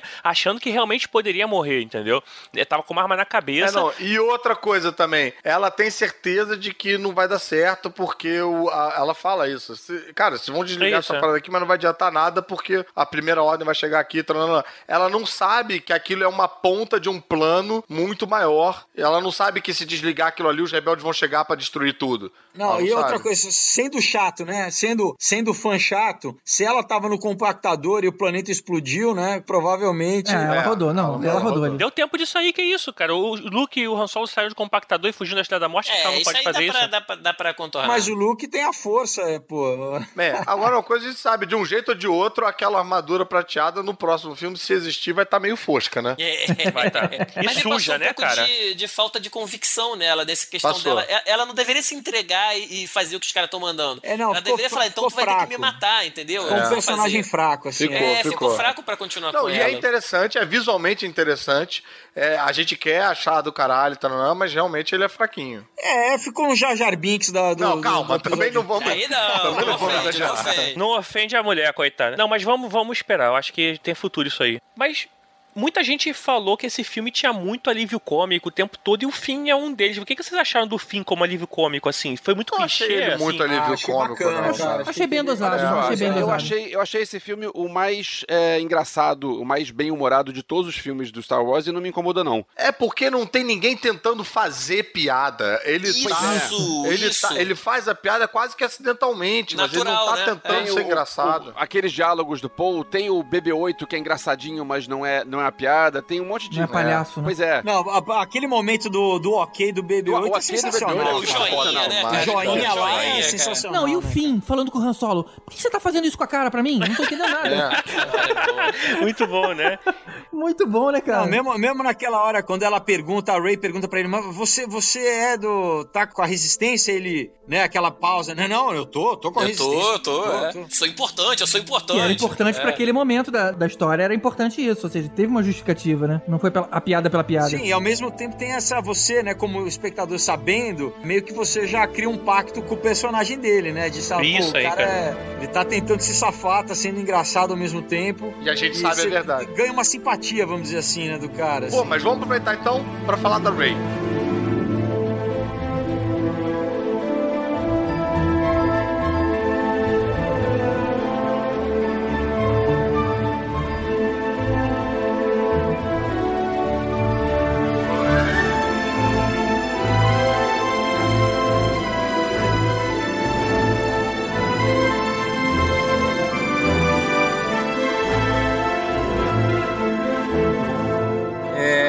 Coisa da apresentação dos personagens que é essencial, por exemplo, a Rey, né, naquele momento que ela tá lá no Destroyer, você vê que ela já pula de uma altura do cacete, né? E já pula É. e desce num rapel ali, a mão Não, livre. e outra coisa, aquela cena, ela tem essa, essa ação que você tá descrevendo, mas ela é visualmente bonita, né, cena cara? é linda, né, Aquilo, cara? pô, aquilo é. A cinema escala, né? arte, né? A escala É. do, do tamanho. Mas aí que você já é uma coisa que já fala, cara, essa personagem é corajosa E, e a também. trilha, né? dá, a trilha dá umas pontuadinhas assim, tipo, a trilha faz tipo um pim, pum. É, né, cara? Perde uma oportunidade ótima. Não, ali. e é uma coisa assim, a gente já sabe que é ela, mas assim, o rosto dela ainda não é revelado. Então você fala, cara, você não sabe se é homem, se é mulher, É, parece uma tartaruga ninja, né? mas você fala, cara, essa, esse, esse personagem é, é fodão, né? Porque ela tá pulando aí, né, de altura pra caramba, depois que você vê que é uma menina, né? Então, é mais uma forma legal de apresentar Uma o menina personagem. né? bonitinha, né? Porque parece que você é uma pessoa meio. é, Frágil, né? ca- Não, casca grossa no sentido. No sentido da casca mesmo, sabe? Sim, mas Uma daí pessoa contradiz, maltratada, né? sabe? Você vê ela, ela, ela é toda É. delicadinha, né? Exatamente. É. Agora, só falando disso da máscara da Ray, é, vocês repararam o que, que é a, a máscara dela? É de povos da areia, né? Não, é de Não, é com, os, é com os olhos do Stormtrooper, né? Isso. Stormtrooper. Ah, Não, da tá máscara uma máscara antiga, né? Stormtrooper. Da máscara Da máscara antiga. antiga. Não me liguei. Mas aquele olhos. bastão é de, é de povos da areia, né? De Tusken Rider, né? Não, o Tusken Rider não existia naquele planeta, cara. Tusken Rider são em Cara, Tatooine. ela é uma catadora de lixo, né? Ela provavelmente usa essas peças, ou vende o que dá, ou usa pra benefício próprio, de alguma forma. Ela é uma Scavenger Scan. Não, uma coisa que remete remete a outro episódio é o podzinho dela, que pra- me lembrou muito o pod do Luke no, no episódio 4, né? A cor, Aham. o shape, assim, ele... Só que mais turbinado, né? Mais grosso, né? Mais com cara de pendrive. É, mas a, né, a- o mesmo meio, meio metal, meio enferrujado, tem uma característica Sim. muito parecida com o do Luke, É eu mesmo. acho, assim. É, Não, e agora- aquela, aquelas quinas abauladas também, né? É Isso. Lane Speeder o nome daquela navezinha. Exatamente, é uma, já, já, já fica no imaginário que é, um- é uma referência inconscientemente, sem querer, você já tá, já tá ligando os episódios, assim. Já tem um senso de familiaridade, né? É, na verdade, toda a sequência de apresentação da Ray, pra mim, é, é para remeter mesmo ao Luke, cara, não tem dúvida, né? Ela tá num planeta desértico, ela tá descobrindo. Ela, tinha, ela usava aquele capacetezinho de, de piloto de X-Wing que ela tinha. Pois é, então isso, inclusive, foi um negócio que pode até ser um sacrilégio que eu vou falar, mas pra mim remete ao Luke, mas também remete ao famigerado episódio 1, aquele lugar meio de. Meio Anakin, escravo, né? assim, É, é. é. O Anakin, aquele capacete sim. é igual o do Anakin, né? Então, mas é isso, é meio, uma, meio a linhagem, né? É. Né? Já é o, é o avô, o pai e a filha, né? Não sabemos, não sabemos. Ainda não Vamos, vamos apostar, vamos apostar aí. Vamos postar. Pô, o que eu achei sensacional, eu conto dela com o fim, o cara o tempo todo querendo dar a mão pra ela. Porque ela É, ela é muito É, bom, meio, cara. tipo, porque ela é mulherzinha, sabe? E ela falou, caralho, eu sei correr. só- É, muito pior tu correr de mão dada. Esse- É muito e, pior, né, e esse é um desses momentos que não é uma levantada de bandeira, é sutil, é engraçado, funciona e vai direto num ponto que, geral, em todos os filmes, tá sempre tentando pegar a mulher pela mão e levar ela, porque ela não sabe se virar sozinha. Não, e é engraçado também quando o- a nave lá do First Order explode aquela primeira nave, né? E pra depois eles irem pra Millennium Falcon, ele apaga, né? Quando É. ele levanta, ele fala, você tá bem? Ela olha pra ele, tipo, cara, você desmaiou, né? Pô, É, eu- tô ajudando você. É, exatamente. Na verdade, tudo começa com ele chegando, achando que vai ajudar ela. Quando ele chega, ela já sacudiu os dois. e aí ele fica com aquela cara de bunda assim: é, tô por aqui. Aí o BB-8 cagueta ele e lá vai ela atrás É, dele. aquilo é muito engraçado, sensacional. Que ele faz uma cara, tipo, meio de. Não, tá na hora do seu homem ajudar a mocinha, né? Tô na hora de ajudar a menininha. Aí não só ela bate nos dois, como olha pra cara dele com cara de tipo, você é o próximo. E, ele, e ele corre com a cara de, ih, fudeu muito. Cara, e como que a, a, a Daisy Ridley vendeu bem, né, o papel, cara? Ela é, Puta ela é muito pariu. boa atriz, eu não, Não, ela conhecia tá ela, boa, cara. Ela tá muito Não, bem. ela é né? muito boa, mas também tem uma puta direção aí também, cara. Tem, que os tem, outros né? filmes, quando são dirigidos pelo George Lucas, os atores estão muito soltos. Ali tem alguém pra prender a pessoa no chão e dar um, um guia ali. Não, cara, sabe? mas posso falar, o casting desse filme foi excelente, cara. Ô Elvis, ela já fez alguma coisa? É o primeiro papel dela é, como protagonista. E você vê como ela tá num nível superior naquela cena que ela tá com, que o Kylo Ren tá tentando ler a mente dela e ele tira a máscara e fica clara a diferença de atuação entre os dois ali, cara. Ah, não, eu acho que ele tá bem também. Também é que, ele, que ele tá é que bem, no- é. na hora, naquela cena ele tem que estar mais fraco do que ela, entendeu? É que ele é feio mesmo, cara, não é? Ah, mas acho que ele tá bem no filme, cara. Ele tá bem no filme. Na hora que ele tira a máscara, minha mulher do meu lado falou: ui, põe de volta. Lá no cinema falaram a mesma coisa. Devolve, bota de volta, bota de E volta. nessa hora, quando eles começam a correr, que eles estão fugindo dos TIE Fighters, eles se dirigem a uma nave, e na hora que passa por uma, ele, ele, dá, ele faz aquela, aquela fala que foi super engraçada, né? E essa nave aqui, ela não. Essa nave é uma sucata. E quando chega na nave que ela quer ir, a nave explode, e a gente descobre que a sucata é a Millennium Falcon. Cara, essa cena é genial. Essa cena é porque genial. ela é muito bem disfarçada, que parece que vai ser só essa piada de. Aquela ali, não, aquela é sucata, explodiu aqueles iam, então vamos na sucata. Parece que a piada vai ser só isso. Então você não tá pensando em nada além daquela piada, né? E aí, quando corrige a câmera, puta que me pariu, cara. É, aquela foi foda demais. Aquele né? momento é demais, Foi tão cara. legal essa cena que eu nem fiquei questionando muito o fato dela ter combustível, dela ter armamento, de tá tudo funcionando bem, já que ela tava há dois anos parada. Fazer uma chupeta pra ligar a Milênio Falco, né? Não, mas tem uma coisa muito legal também, é que tudo bem que ela já, né, quando foi explodir no, no Retorno de Jedi, ela foi explodir, ela perdeu, né, o, o- a antena, ela já teve umas... Você viu ela sendo batida, né, na areia, cara. Cara, ela, ela, bateu, ela, ela- teve uma hora que ela quebra o telhado, ela vem. é, ela vem passa por, cara, quebrando por tudo. maus bocados ali, né? É muito bacana, assim, ver. Mas o Han Solo sempre vendeu isso. Ela é uma nave extremamente durona, sabe? Ela é velha e tudo mais, mas ela é um, É um Cara, caminhoback, ela- ela é resistente. É o É Fuscão. um né? caminhão, né, cara? É, É. um caminhão, assim. um Fuscão, É- Fuscão das galáxias. É muito legal mandou. ver. Eu só digo Bora, uma coisa, chupa Enterprise, cara. Enterprise, os caras os caras têm que fazer mil naves daquela diferentes, porque toda hora uma é destruída, e a Millennium Falcon tá aí pra provar que é uma nave de verdade. Não, brother, e assim, cara, vai, lógico que ela vai durar bastante tempo, né? O nome já diz tudo, é Millennium, rapaz. Porra. Vai até o ano 2000. É, não Falcão é, do Millennium. é, não é Biennium Falcon, não é dois aninhos só, é porra. E aquela cena que a gente viu no trailer da nave decolando e manobrando, que todo mundo achava que era o Han Solo, na verdade era a Ray pilotando, né, cara? É. Eu achei isso muito e- legal. Isso também, também é genial, porque assim, a gente viu ela pilotando e tananã, tananã, mas a cena foda mesmo é a correção de câmera pra mostrar ela a primeira vez, né, cara? Não sei se vocês perceberam, mas nessa hora que eles estão ali na Millennium Falcon, o Finn começa a procurar algumas coisas e de repente ele pega uma bola, que era a bola que o Luke treinava vendado, Isso, do cara.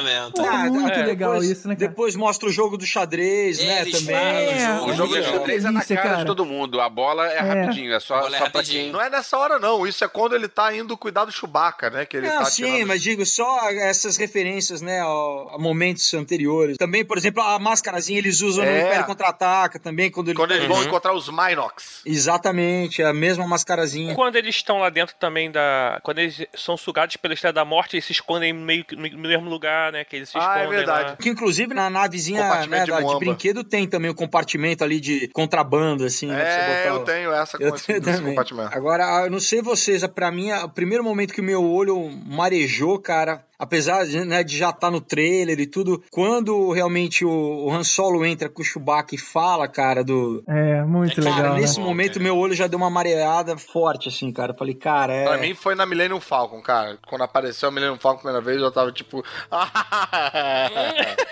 A, seg- a segunda vez que eu vi o filme não era uma plateia só de fanáticos, né? Aí quando o nego não bateu palma quando apareceu o Millennium Falcon a primeira vez, aí quando apareceu o Han Solo e o Chewbacca, eu puxei as palmas. E aí Ah, foi todo mundo no cinema. "Ah!" Isso faz muita diferença, né? Ver com a galera e ver. com- Pois é. Não, é. E assim, a galera, com a galera se emocionava, em Jakku principalmente, toda hora que aparecia uma nave caída, a galera, caraca, que maneiro. Quando ela tá lá comendo aquela ração dela, assim, encostada no metal, aí você, que porra é essa? Quando mostra um TAT Cara, isso foi muito legal. Isso é cara. maneiro, muito nossa. maneiro, muito E legal. eles E na é areia, né? A gente bonito só viu também, eles né, no, no gelo, né? Algum deles andou na areia ali, né, cara? É, por isso que morreu, não aguentou de calor.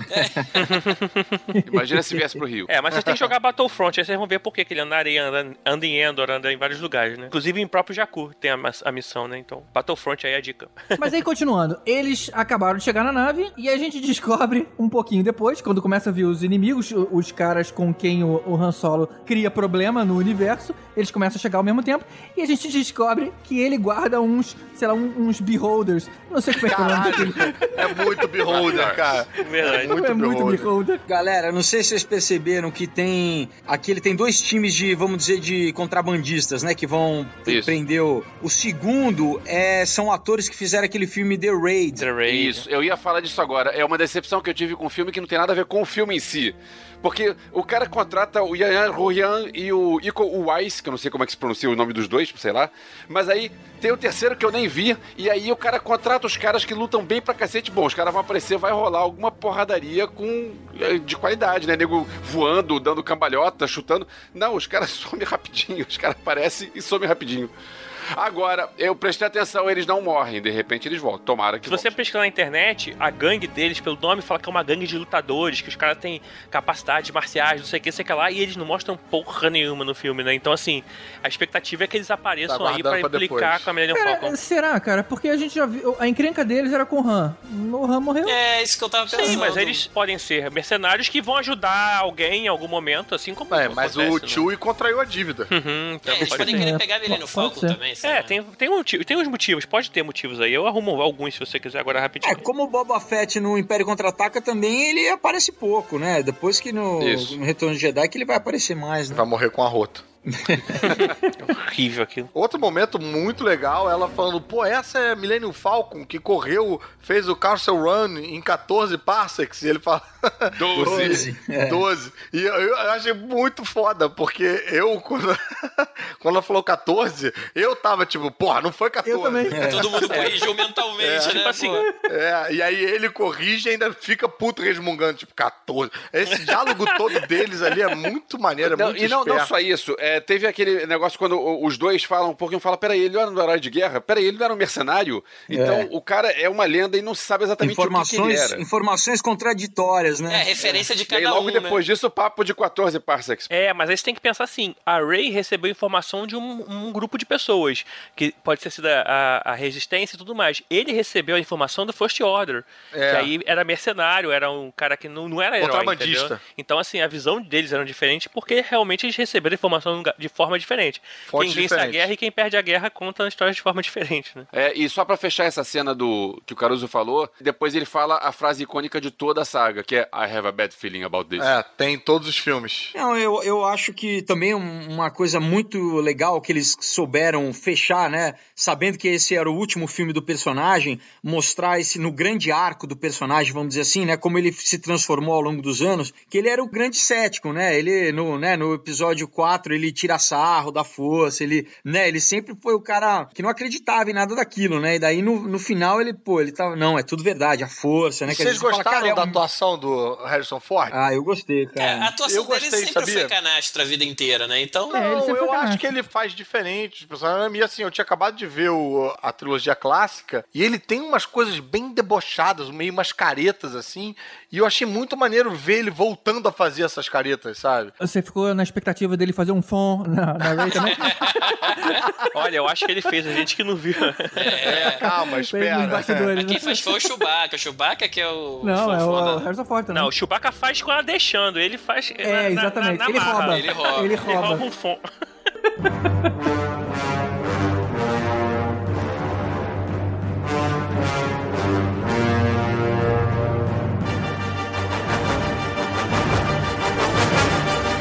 E a gente falou do fim, falou da Ray, agora tá na hora de falar do... Não, a gente começou do início, o fim é, é depois.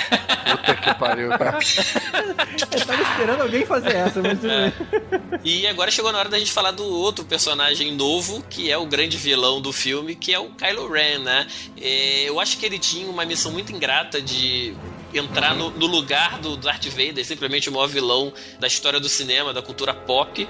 E eu achei que representou. Assim, o visual É. do personagem era fantástico. Não, eu acho que eles foram espertos de fazer o, o vilão literalmente querer ser o Darth Vader, né? É, Ele queria. exatamente. Então, eu, assim, desde o visual, que remetia muito o capacete, né? É. Aquela coisa da máscara, da voz, e até a, e a motivação, né? Não, é- essa motivação foi uma certa até metalinguagem, né? Tipo, o, o papel dele ocupa esse lugar e o papel do personagem é querer ocupar esse lugar. E, e E, fora que assim, isso tira uma pressão enorme, né, É. dali. Porque a meta do, do vilão é ser igual. Então ninguém vai falar assim, pô, mas tá muito É, tá parecido. fazendo igualzinho, É, ele exatamente. E o que eu acho muito legal também é que ele é um vilão em formação, né? O Darth Vader, ele é. já era um vilão consumado. E ele, Uhum. É. você vê que é tipo aquela coisa, um adolescente, não um adolescente, é, mas assim, o cara... É o Darth É o Vader. moleque, é o moleque, é o moleque que tá fazendo birra com os pais, assim, né? Que foi. Que ele tá querendo ser malvado, né? Ele, ele se esforça pra ser malvado, né? Você vê que ele, Sim. ele tem. Ele fala, pô, me aconselha, avô, né? Porque eu tô sentindo fraqueza de ir pra luz, assim.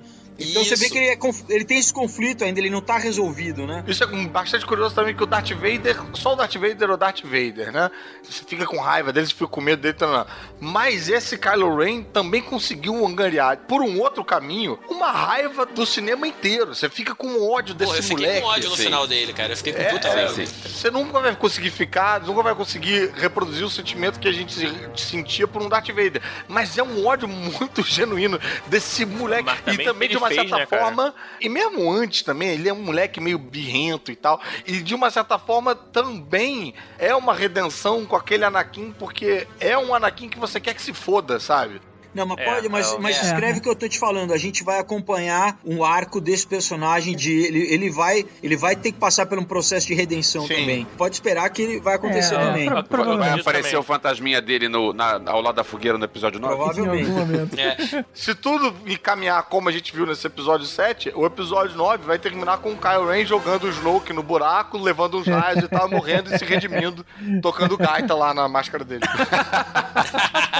E essa parte da máscara foi interessante, porque na hora que ele vai tirar a máscara dele, todo mundo falou assim: caramba, qual é a bizarrice Pois que é. Tem ali dessa vez. embaixo, né, Pois cara? é. E aí, E na é hora bem que bizarro. tira. aí na hora que o cara tira a máscara, Tá a gente vê normal. que é, sei lá, é, é- é o cara do Enigma da Pirâmide ali, sabe? Caralho, igualzinho, brother. Não é? Caralho, igualzinho. Como é que viajaram com esse moleque no tempo, cara? Botaram o moleque numa tarde e levaram ele É o pra cá. Sherlock Holmes, Puta cara. que pariu. Não, e assim, eu achei, a gente comentou no começo dele congelando o laser, né? E depois deixando correr. E de vez em quando ele dava uns, uns chiliques e dava com sabre nos negócios todo e tal. Mas isso foi legal pra mostrar, assim, primeiro mostrou a força do cara, pra Aham. depois tirar a máscara. Porque se mostra aquele moleque sem capacete logo de cara, Ah, é. você não leva a sério, né, cara? Você fala, Exatamente. puta, não, esse moleque aí, né, cara, puta. Além do mais com aquela máscara que parece o Pato Donald, né? Ah, mas não parecia no filme, não. Ela parecia muito o capacete É. do Vader mesmo, cara. É, é, no filme não não pareceu vi, mesmo, não. não e no final Donald eles ainda deram um jeito de dar uma, uma- fazer uma cicatriz feiosa nele, Sim, né? É. Isso. Anaquinzaram A ele. deformação dele começou aí, né? A mesmo É, processo que o exatamente. Anakin passa, né? Aos poucos, de, de, de- né? até o momento que ele, no, no episódio 3, É o vira, salão né? de beleza do Obi-Wan, né? Totalmente queimado. Ele, ele vai passando por isso também, né? Já começa uma cicatriz, uma mutilação, né? Vamos Não, dizer mas assim. olha, olha como o filme é sutil. Vocês lembram que por duas vezes a gente viu a potência que aquele crossbow do Chewbacca tinha? Eles fizeram questão de É. mostrar o Solo falando: caramba, ele tomou um daquele no peito, cara, o meio na lateral, Não, sei lá, no na na costela. Cara, aquilo deve ter aberto um buraco no maluco, cara. Ele vai É virar o. Vader, cara. Não, ele vai mas, ficar- aí- ele tá não, todo mas até ferrado. também pra ficar crível de um cara, um cavaleiro Rain, né? Que ele já tinha muito mais poder, também ele não matar o, o Finn no, no momento Aham. e também não acabar com a Rey no momento, porque ele já Então- você leva em consideração que ele também tá ferido. É, não, entendeu? mas isso que o Então- Rod falou é importante, porque era importante estabelecer que aquele tiro era. Não era um blasterzinho qualquer. Justamente Claro, claro. pra baixar o nível de poder dele na hora de lutar contra o Finn É, e isso aí contra foi uma boa jogada de a Rey. roteiro. Foi É, bem Você vê que ele dá jogado, umas é porradas verdade. assim, e voa sangue, ele fica batendo assim, né? Tipo, caralho, pô. Agora, vocês estavam falando da máscara Darth Vader antes, aí. Repararam que é, ele fala com o Darth Vader como se o Darth Vader tivesse sido o grande vilão do mal, como se fosse assim. E pra gente, o Darth Vader é o redentor. Ah, mas só ah, quem não, sabe. não, não. Não, presta atenção, mas ninguém sabia que o Darth Vader foi o redentor. Todo mundo achou que quem matou o Da- o Imperador e o Darth Vader foi o Luke. Foi o Luke. Porque que- como é. É. que as pessoas iam saber que, que o Darth Vader que pegou o Imperador e jogou pra eles, o Darth Vader foi o grande vilão e o Luke foi o que acabou matando o Vader ou matando o Imperador e com a destruição da morte o Imperador foi junto. Quer dizer, o Luke tirou uma onda aí que não Tirou era uma nem dele onda. pra tirar, né? era então, tanto Não fui Darth- eu, eu matei o Imperador Matei. e matei o Darth Vader também. E, e aí acabou que, na verdade, o, o Darth Vader ficou como o grande o ser supremo que ele venera É, e tudo mais. ele ficou imaculado, né? Ficou Na- na imaculado, história exatamente. dele. É. Pra ele, ele continua sendo do mal, ele não teve a redenção. Quando ele descobrir isso, provavelmente vai, pode ser um estopim pra ele realmente voltar. Agora, uma coisa que eu achei legal é que mostrou, a gente falou muito da referência do episódio 4, né?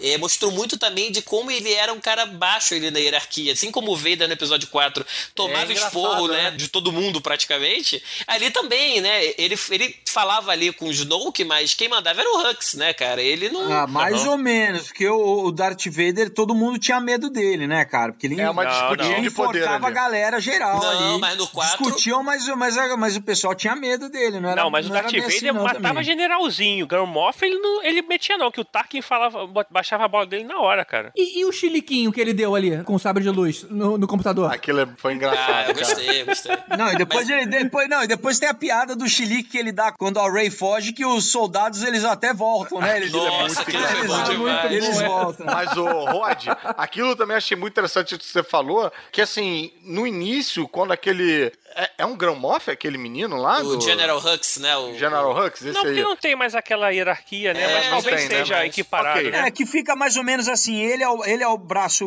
de- militar de governo e o Ren é meio que o, como se fosse, acho que Estado e religião, assim, né, meio É, separado é, na verdade, funções, É, assim, não, né. E como era no episódio 4 também, que tinha até umas pessoas que não acreditavam muito nesse tal truque Jedi, assim, né? Até morrer o cara do lado. Isso, aí, Então, Exatamente. que foi exatamente essa cena do choke, né, que o Tibério tava falando, que o nego sacaneia a força, o Vader enforca o cara e toma um esporro do Tarkin e fala, ô, parou, chega, não vai, não vai mais É. enfocar o cara não. Não, mas ele- então, isso é um negócio interessante que, assim, quando esse Hux dá uma respondida pro Kyle Rain, eu pensei, tipo, caralho, esse maluco não tá com noção de perigo. Esse cara não viu a trilogia clássica, não sabe o que, esse cara tá representando. Mas aí, quando ele tira o capacete, faz sentido aquela cena. Faz sentido. Ele fala com um tom de tipo de, ah, tu é só um moleque emo fingindo que é o Darth Darth Vader, não fode, sabe?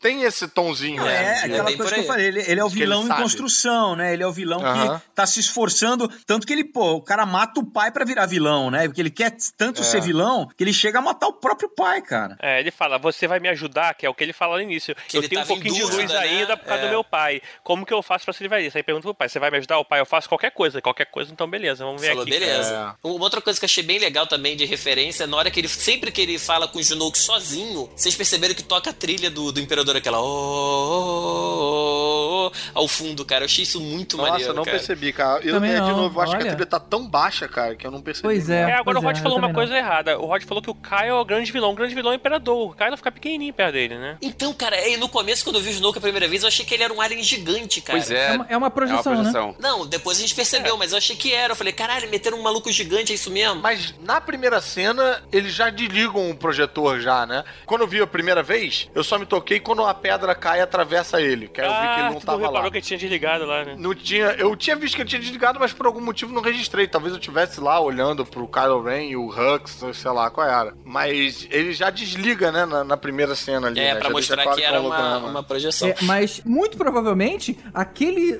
tutor ali que a gente tá vendo é o como se fosse o Yoda do mal. É, e isso, provavelmente é ele vai ser pequenininho. Eu tô ouvindo uma galera falando isso. Agora ia ser mais maneiro ainda se esse cara fosse maior do que o holograma. Já pensou?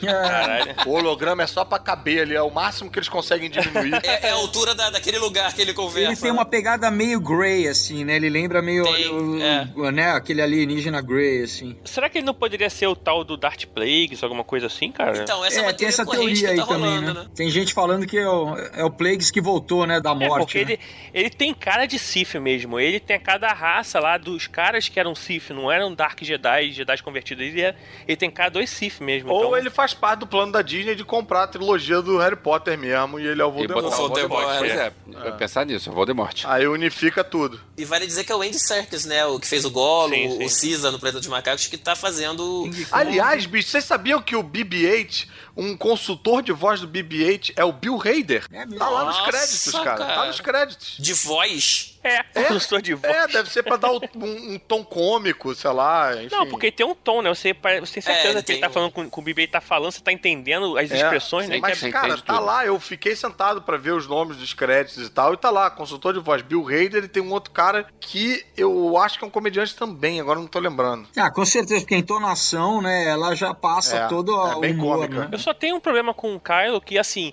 aquele nariz nunca caberia naquela máscara.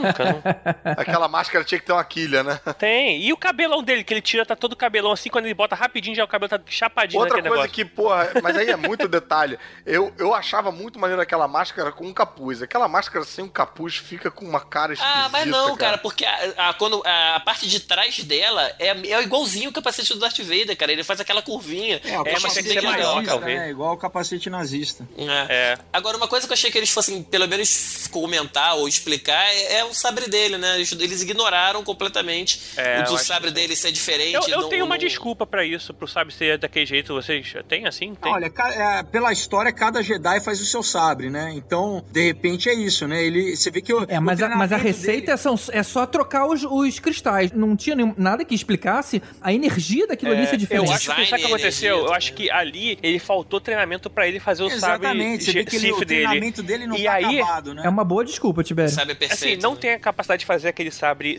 bonitinho, certinho, não tem assim a técnica ou o material e tudo. E aí o sabre dele gera tanta energia que fica daquele jeito e tanto que tem que fazer o vazamento pro lado, pro sabre não ficar gigantesco de altura, talvez, Ah, entendeu? E o sabre é, é pirata, né? É um sabre pirata. É, o próprio, pirata. é, É do Paraguai. né? Mas o, o, o próprio Snook fala, né? Ah, Vamos, traz ele pra cá pra eu completar o treinamento É, pra dele, terminar né? o treinamento Aham, dele. Até pra justificar ele ter perdido pra Ray pro fim. É, isso porque o Tibério falou também tem a ver né, com a personalidade do cara, porque é um cara realmente com muito ódio, muita raiva, mas que não sabe controlar aquilo.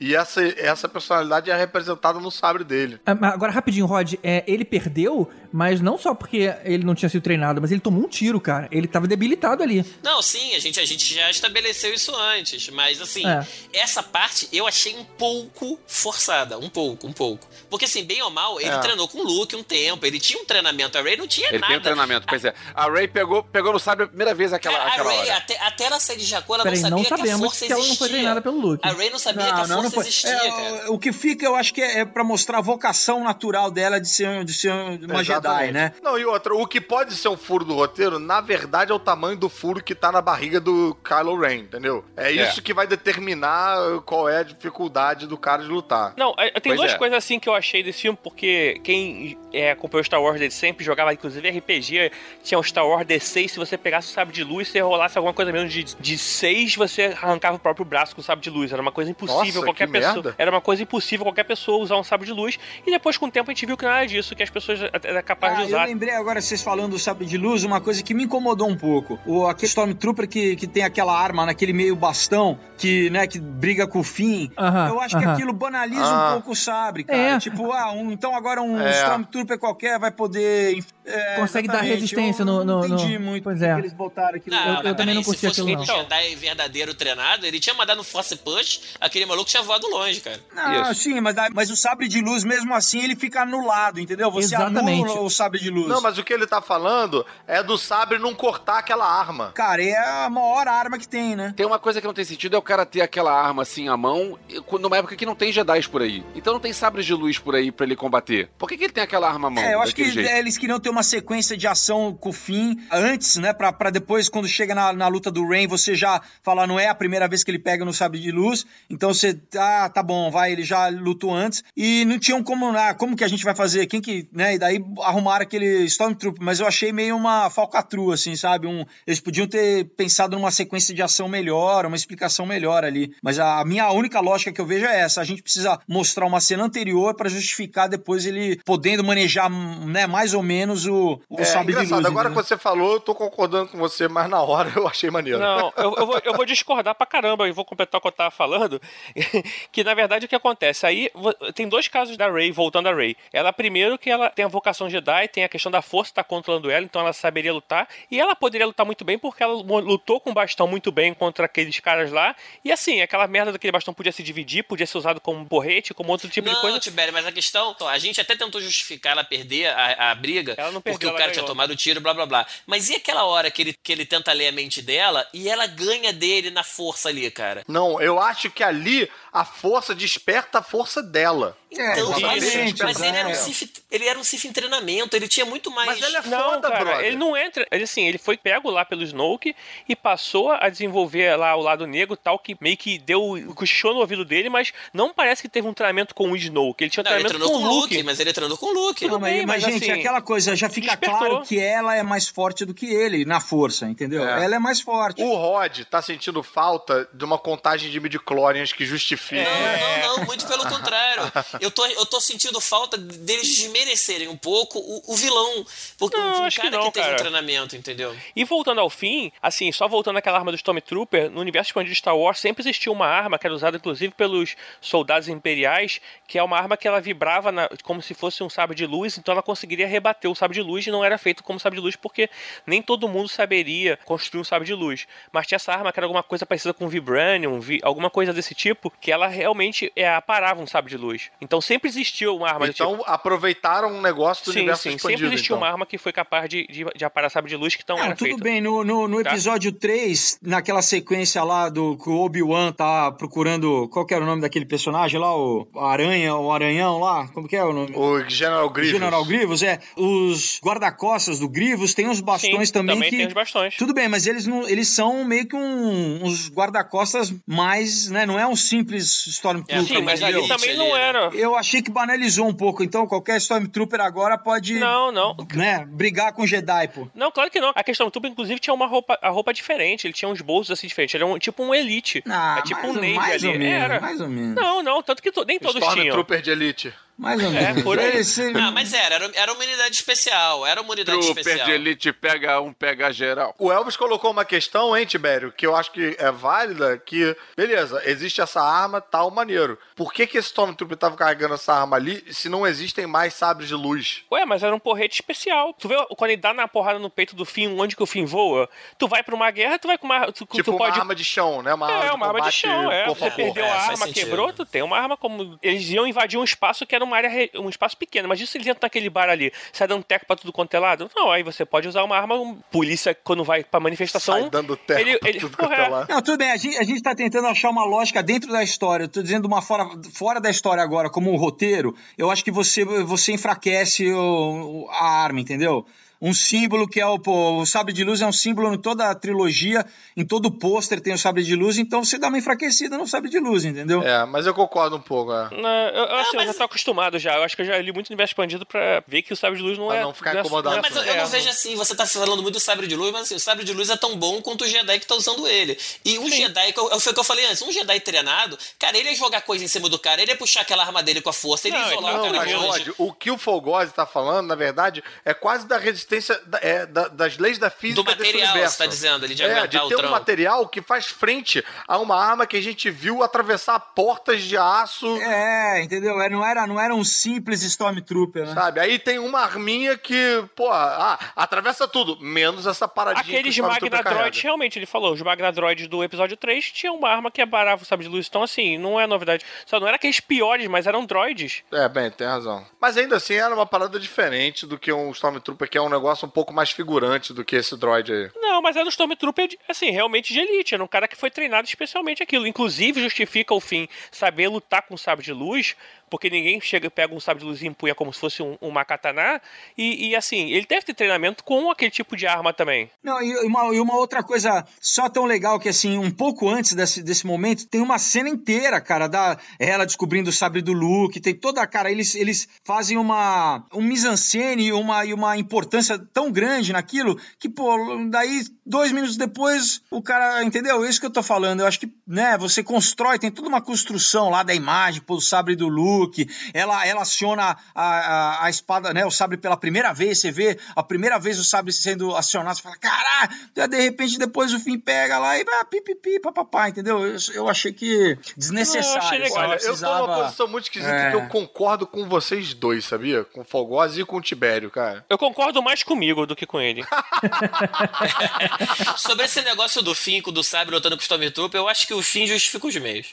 Ai, É, o Hitler achava também. E agora o problema é que a gente tem a, a Ray, mas não tem a Ro- Roinha. Nossa. Ai, cara, uma pior que a outra. Deus me livre, cara. cara, essa foi pior. Não, e ela, e ela cuidou do fim, né? Então quer dizer, era a Dr. Ray.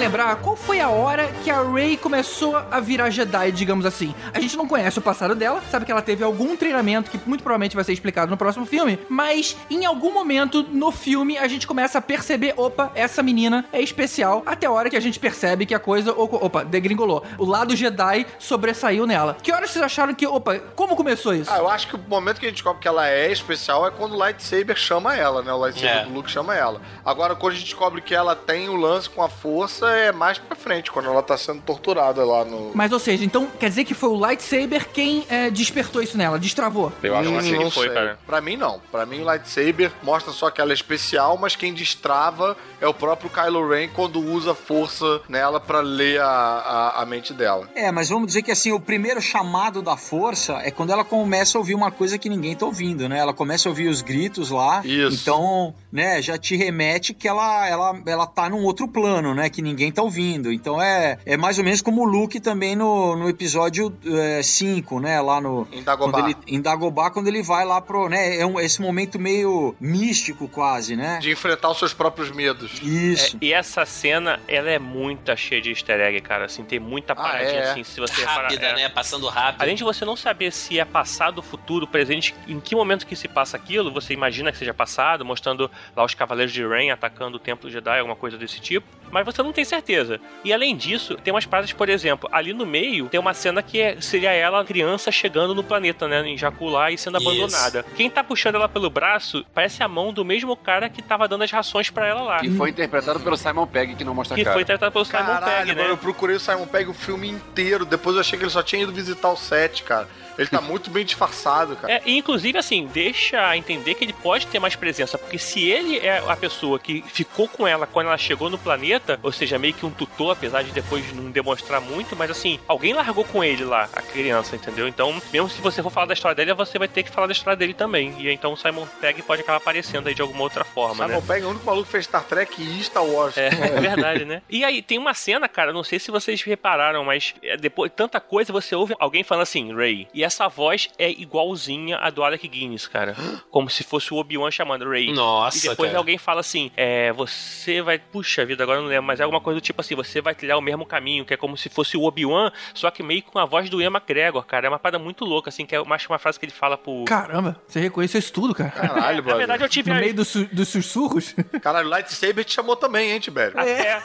Na verdade, a primeira vez que eu ouvi, eu não reparei isso. Aí, nosso amigo Felipe Maia, como, assim, tava com o roteiro da dublagem, ele falou, cara, repara nas vozes, porque eu vi aqui que tinha o nome de umas pessoas, assim, estranhas. Eu reparei que era realmente, já assim, Ray. E o Alec Caralho. Guinness não gravou essa porra, cara. Como é que o nego fez, né, assim, sei lá, fez uma modulação Não, de hoje em voz. dia com sampler, né? Você faz. É, faz Então, tudo. cara, assim, muita expectativa aí pro 8, o que que vai aparecer aí de fantasminha, de E etc. qual é o nome da, da moça que fala com ela, a, a dona do bar? Mascanata? Isso. E isso é interessante, né? O nego fala que isso aí tem alguma coisa a ver com o Sérgio Mendes. Como assim, cara? Queriam fazer um clima meio latino, aí resolveram chamar. Isso, é uma- Isso, eu não sei latino. até que ponto isso é verdade, mas que aí o nome dela veio de mais que nada. Mascanata. Pois é.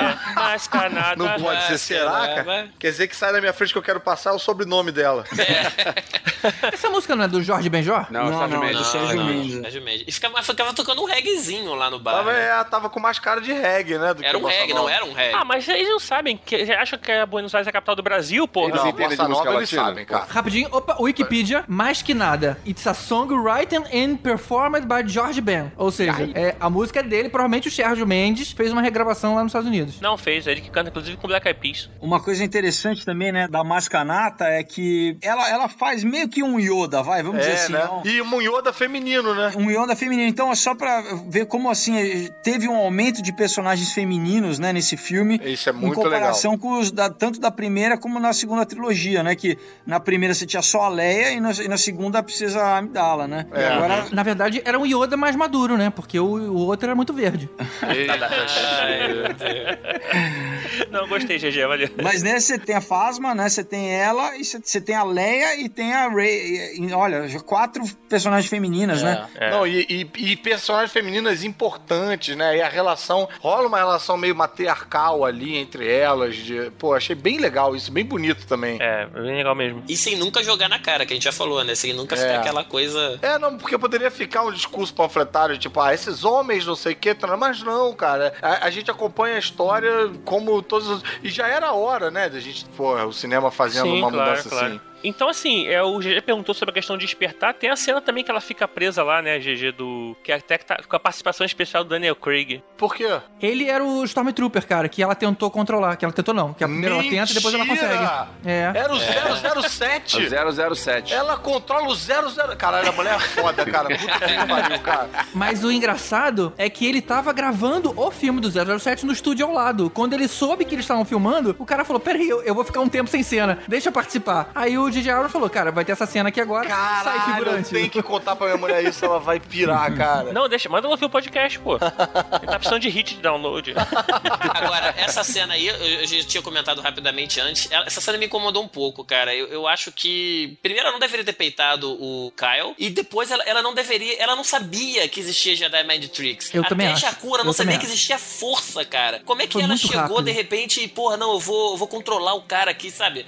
Ah, eu sei lá, acho eu- que ela tá vendo o cara fazer isso com ela, tá? O cara tá falando, você vai me contar, ou não sei o que, tá, não, não. e ela tá sentindo compelida a contar. Ela entendeu como é que funciona com o cara fazendo nela. Ou uma outra explicação é, na hora que ela teve um vislumbre do passado pelo sabre de luz, Hum. ela é, teve visões de, de, de pessoas treinando isso. Ela baixou um supletivozinho do É, aí a treinamento ali. Matrix, né? Ela baixou o. Não, ela- ela não baixou. Isso tava. dist- As memórias dela estão travadas, estão suprimidas. Ali ela teve um vislumbre do passado que ela não lembra Mas mais. você tá assumindo que ela teve um treinamento, a gente É, não sabe cara, disso, não cara. sabe disso não, cara. É, eu tô assumindo sim, porque ela virou fodona rápido demais. Pra mim, ela tá destravando. Não, então, mas, mas até então Não, ninguém, ninguém mim sabe ela tem disso. contato contato com a força. Isso não faz parte tem- do filme. É, eu, eu acho que é a força também. A força que ela, ela vai descobrindo, enquanto as coisas vão acontecendo, ela vai descobrindo Pô, a força. Vocês estão me fazendo gostar menos do filme agora, cara. Que Prefiro a minha isso, versão. cara? Claro que não, cara. A força é foda, Gigi. Ah, é não, porque mas é você foda- é foda Sith. demais, tá muito é sempre rápido, esse cara. problema, cara. Você é Sith.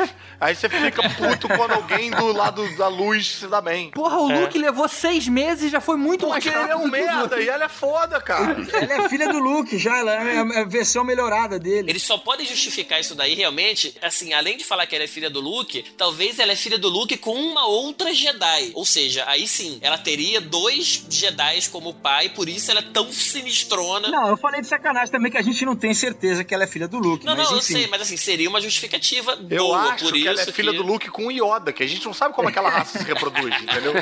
Pode ser um caso meio inimigo meu. Agora, olha só, a Marajade era força sensitiva, então assim, olha aí, hein? Será Mas, que ó, vai ter seguinte, Marajade? O, Será? o título Será? do filme é né, O Despertar da Força. Ela é o despertar, ela que é a despertar É. da força. Então, Sim, sim. a parada toda é essa, entendeu? Ela, ela tem esse momento que ela desperta a força novamente, entendeu? Agora, vamos simplificar. A garota, ela tinha quantos anos ali, vocês acham, no filme? Ah, uns 18, 20, sei Tá, lá. e Isso é 18 muito anos, difícil. ela sabia quem era tal mito salvador da República Han Solo. Você acha que ela nunca leu sobre Jedi Mind Trick? Ela nunca descobriu isso, ninguém nunca contou. Não, ela Todas as sabe quem é o que ela Luke, ela, per- ela Ah, sabe nego também achava que é o era lenda, cara. Nego achava que era caô, que não Sim, então, ela achava que a É, o força fato uma lenda. achar que é caô não quer dizer que ela não tenha ouvido falar. É, quando ela, ela falou, cara, a força é uma lenda, o cara tentou usar a força em mim, eu vi que eu, eu sou capaz de usar a força, que eu comecei a ler o pensamento dele também. Será que aquela porra funciona? Aí testou. É, eu acho que faz sentido. É muito simples as coisas. Vocês estão tentando maquinar É. uma situação absurda, mas ela podia saber que tô aquilo se acon- Tibério aí. acontecia. E eu vou dizer, sabe uma coisa que eu, eu- quando eu vi a primeira vez, isso eu também achei que o filme respeitou bastante a inteligência do espectador.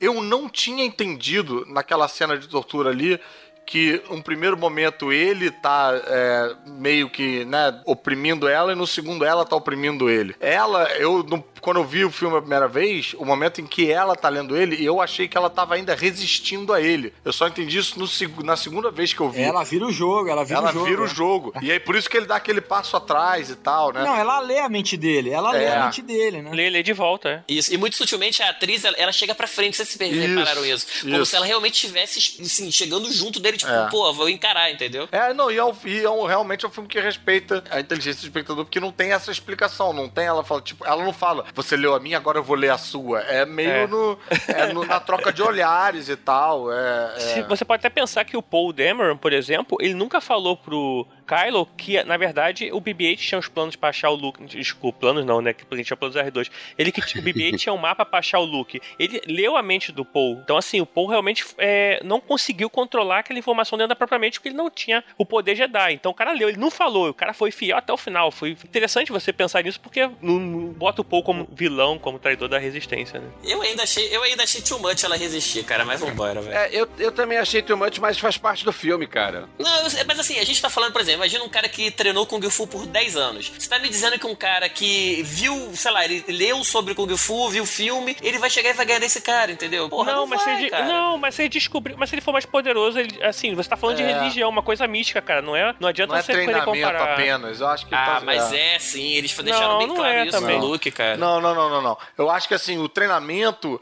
porra, aprimora, ajuda, sei que tá, mas se a pessoa tem essa E potência. ele tá em treinamento também, né? Ele também tá, está em tudo treinamento. E ele é moleque. Ele não é e um, um vilão consumado, né? Aquela É, história. eu acho que ele é um moleque mais fraco a treinamento há mais tempo que ela. Isso, e ela tá exatamente. menos treinamento que ele, mas ela é muito mais forte. Isso. Na verdade, ele só se equipara a ela naquele momento por causa do treinamento dele. Porque se os dois estivessem em pé de igualdade É, em dá relação ao pau treinamento, ela tinha fudido com ele totalmente. Não, sim, ela é muito mais. se mostrou muito mais poderosa do que até o próprio Luke na, na- da- quando ele tava sem treinamento, né? E ali também ele parece menosprezar ela, ele não tem conhecimento Mais da ou menos, capacidade é um- dela. tem uma hora que ele fala pra um. eu Não sei se é pro Hux, ele fala assim: ela tá solta. Quanto mais ela descobre, ela, ela só tá vendo os Não, poderes mas isso dela. é depois, depois. Ela vai se tornar cada vez mais perigosa. Ele, ele já percebe que ela é poderosa, né? Sim, ele mas mesmo depois. fala. Não, logo depois, antes da batalha de, de, de sabre de luz, entendeu? Isso foi depois, porque quando ele repara mesmo que ela tem um poder que ela, após menosprezar ela e achar que conseguiria ler mole a, lente, a mente dela, como fez com o Paul, ele vai lá e fala com o Snoke, ó, cara, deu ruim lá, a mulher despertou É. força nela, ó,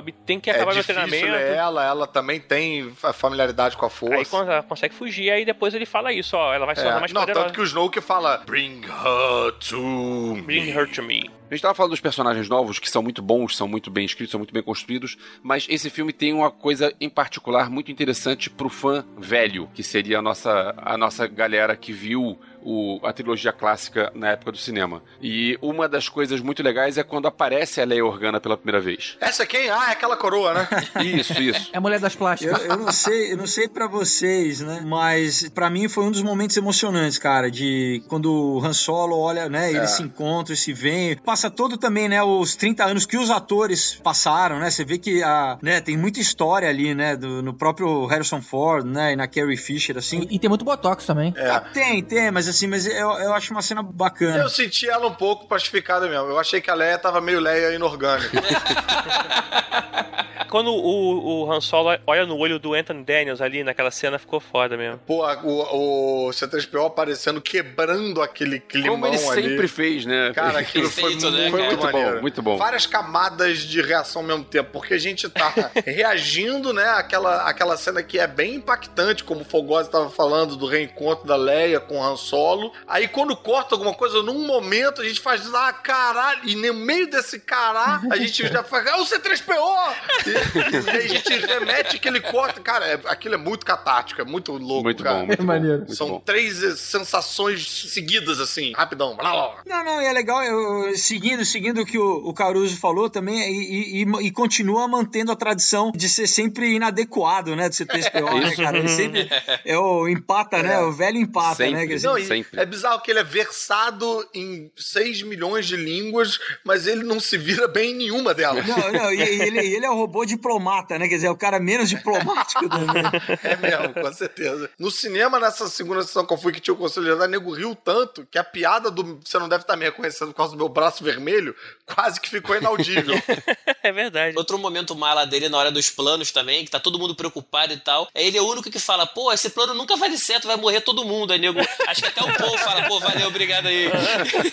Não, e, e já que estamos falando dos droids, né? Eu, é muito, acho muito bonitinho também a, né, o momento que o BB-8 vai com o R2, Pô, né? aquilo é lindo, Ah, é cara. muito aquilo bom, é foda, cara. cara. Cara, a é relação muito legal. deles, assim, ficou, né? Muito bacana, assim. Aliás, o R2 ele deve ter um medidor de força, né? Porque assim que ele sente que agora tá liberado pra gente pegar o Luke, ele acorda, né, cara? Não, ele tava ali, ele tava offline ali, ele tava ele online. tava procurando. Ele tava achando, procurando o mapa, né? É, o próprio C3PO falou, ele tá procurando. Só que o mapa tava cheio de buraco. A hora que chegam com a informação nova, ele, opa, agora eu já sei aonde focar. E aí depois ele acorda. Ele tá ah, low então ele encontra o Luke no mapa completo. Ou, ou encontra pistas, opa, peraí, agora, agora finalmente eu tenho um lugar menor aqui pra procurar. Ele teve motivo pra acordar. Ele é tipo Pentium 100, aí pra processar aquela porra daquele mapa inteiro, demora pra caramba, cara. Quantos gigas não tem aquele mapa? A minha filha hoje perguntou qual será o tamanho do HD que tem dentro. O cara tá desde a primeira trilogia, desde a trilogia lá, Não, Voldemort. mas episódio 1, 2 e 3 eu aposto que ele apagou, cara. Ele era COBOL, o sistema dele.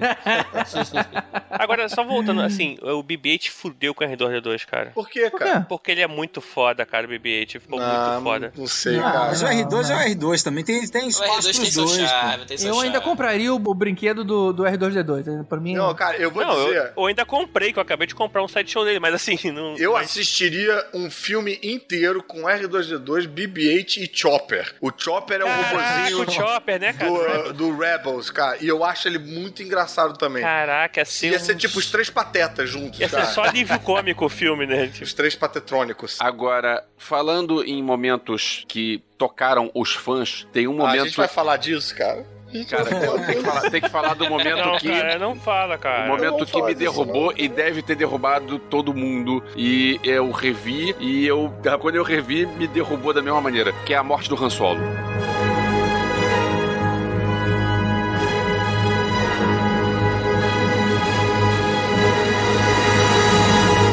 Assim, se a gente for parar pra pensar, não foi exatamente uma surpresa. O Harrison Ford já tinha falado anos atrás que ele queria que o Han Solo morresse. Durante o filme, a gente vê o diálogo do Kylo Ren com o, o Snoke, e aí o Snoke fala que ele tem a tarefa pra cumprir. E essa tarefa pra cumprir fica subentendido que ele precisa enfrentar o pai dele, assim como aconteceu entre o Luke e o Darth Vader. E aí no diálogo dos dois, o Kylo Ren fala: "Eu sei o que devo fazer, mas não tenho força. Você me ajuda?" E o Han é. Solo responde: "Eu faço qualquer coisa". E aí Ele garoteou nessa hora, né? Porque todo mundo sacou ali o que, que o É. cara, Cara, mas o que eu tô falando não é, não é Mas ninguém questão queria disso. acreditar, cara. Ninguém queria acreditar. Não, garoteou não. Ele é aquela coisa do pai, né, cara? É o pai. É. E o que eu tô querendo falar é que quando eu revi essa cena, que eu já sabia que isso ia acontecer, aquilo bateu forte da mesma maneira que bateu da primeira vez. E eu acho que quantas vezes eu for ver essa cena, isso vai doer É. fundo. E o nego fala da morte da mãe do Bambi, a morte do Mufasa, a morte do pai do, do Soluço, que nada. A morte do Han Solo foi a morte mais terrível pra mim na história do cinema. Essa cena suplantou o Luke, eu sou seu pai, em termos de carga. A, a cena é bonita, a cena tem sentido dentro da história. Eu não tô reclamando da cena, eu tô falando que a carga emocional que aquilo. que- eu, eu tô nervoso de falar disso agora.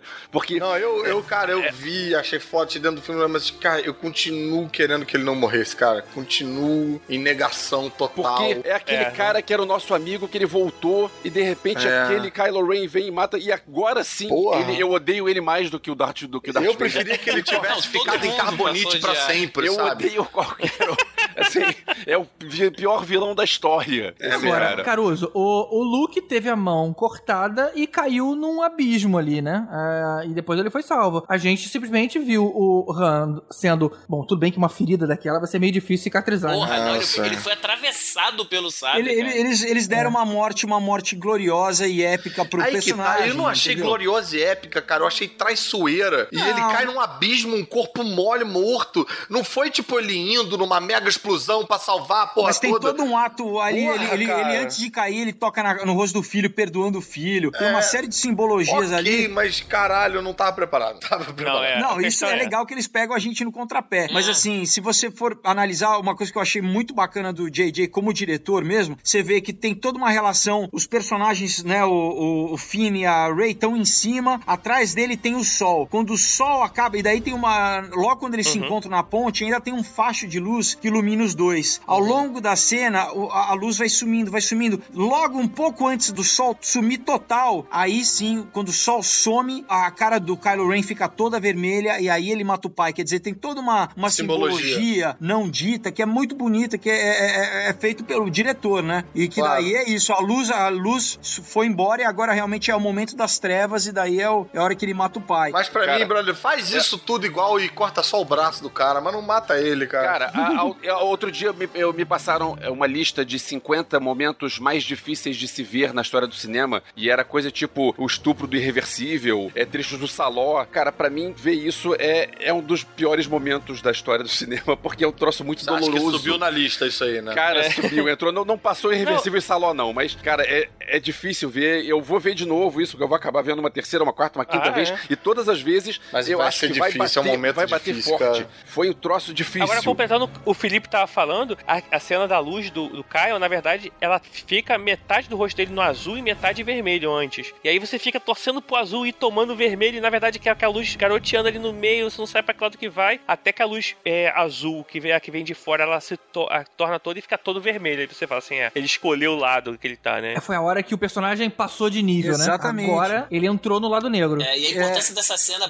pra, pro resto da saga é imensa. Imensa, Porque é, é ali que nasce o substituto do Darth Vader. É ali que a, a gente fica com raiva dele, é ali que você fala, cara, agora esse cara não volta mais, não tem mais jeito. Ele é o vilão dos próximos dois filmes, dessa nova trilogia, cara. É, É eu que sentiria isso tudo se vilão, né, cortassem cara? só a mão dele, cara. Não, mas não, não, ia, não ia ser a mesma coisa. Mas uma, cara. uma outra coisa que o Elvis falou que é muito bacana, né? Do é, lembrar um pouco, né, do Campbell, de da onde veio tudo isso, né? Do herói de mil faces, da- do mito Uhum. do herói. E como, cara, no final é, é uma coisa de tragédia grega, né? Como já tinha no Império Contra-Ataque, É essa coisa cara. do. É, é a coisa da família, cara. É o pai pai, é a negação do pai, é a morte, É. né? Igual o Édipo matando o pai. E isso toca, é, são arquétipos que, querendo ou não, cara, pode ser a pessoa não, nunca leu nada sobre tragédia grega, isso é arquetipo, cara, toca em qualquer um, né? Família, cara. Então, a força do Guerra nas Estrelas, eu acho como, né, como um filme que marcou e até hoje marca a geração, é por isso, porque ele, ele toca nesse nível mais profundo É, da é gente, curioso, cara. né? Ele vai pra uma galáxia muito, muito distante, mas a briga é entre o filho e o pai. Isso, cara, não é é, entre não uma adianta. raça e É, outra volta raça. pra família, é, cara. Volta vai, pra pai é, e vai filho, lugar pra relação que de. o mundo inteiro se identifica. Exatamente, que todo mundo passa, né, cara? É. É o- Então é, é, é muito. Tem muita força, né, cara? Agora o GG falou uma parada, cara, que assim, ok, eu sei que não vai acontecer, e eu sei que é, é- é meio que nutrir esperan vã esperança. Mas se o Han Solo volta aí a ser um dos atores mais fodas do mundo. Ah, o, quem sabe, né? caralho, Quem sabe, The quem Return of sabe. the Acho que- mas, Smuggler. todo, mas nego ia achar forçado, eu acho, cara. Eu vou dar uma chance pro Caruso pensar mais nisso. O Darth Maul foi cortado no meio e voltou com pernas mecânicas, hein? É Ah, mas eu não vi, cara. Um No um sabre no umbigo é mais fácil de consertar, Não, hein? mas aí você desfaz a- o nascimento do vilão, cara. Você joga fora. Deixa o É. Caruso sonhar com a parada, cara. não, Coitado mas Caruso. dentro da Deixa, narrativa Rod, não faz porra, me Tá bom, deixa, tá bom, cara. tá bom. Pô, parece o GG, cara. Não, Rod, o vilão já nasceu. O vilão não sabe É, não que nada tá desfaz. acontecendo. O que precisava acontecer, aconteceu. Isso pode ser algo que venha a surgir. Lembrando que um sabre de luz, ele corta e cicatriza E ao mesmo cauteriza, tempo. é. Eu sei, então, mas galera, mas tem uma coisa também que a gente não pode esquecer. Mas o Harrison Ford também tá ficando velho, entendeu? Já tem É, isso. Os caras, ele não quer também. fazer, né? Já deram um, um final trágico, né? Pra não dizer glorioso. E é isso, né, cara? Mas Foi- ele aguenta voltar pra dar um sorriso e sentar numa cadeira. Ele aguenta, cara. Agora, essa Ele cena aguenta. aí, ela tem uma falha técnica, porque o- Ah, o, Kylo Ren tá é. segurando o sabre de lado, e quando ele liga o sabre, já não deu tempo de virar o sabre. Não, não, não. Tem a Deu cena sim, que você vira, vê, você vê que ele tá forçando a mão. Eles É, tem um momento ele que eles estão meio que brigando, ele forçar a mão É. e daí ele, ele vira, Isso, né? é. Chega a dar um close, a câmera dá um close na- nas É. mãos deles, inclusive. O Elvis não tava querendo É. olhar, tava com os olhos cheios de lágrimas, não tava Tampando querendo os ver. mas olhos. tava Tava lá. Difícil, é uma cena difícil de olhar. Cara, e ver no conselho, e ver com a galera do conselho e os fãs hardcore, quando eu vi na, na segunda vez, foi muito intenso Foi também. muito. Ver todo mundo. Todo mundo desesperado. e não, na hora que o Han. Solo começou a andar na ponte, todo mundo. Eu ouvi uma menina lá do outro lado falando: puta que eu pariu, isso não vai dar certo. Outro cara do outro lado falando: não, não, não, não, não, não, não. Ai, caralho, ai, caralho, bicho, cara. E depois, quando, quando o Chewbacca dá o tiro, todo mundo. Ah, vai lá, vinga, gente! Você pode É. atirar nele!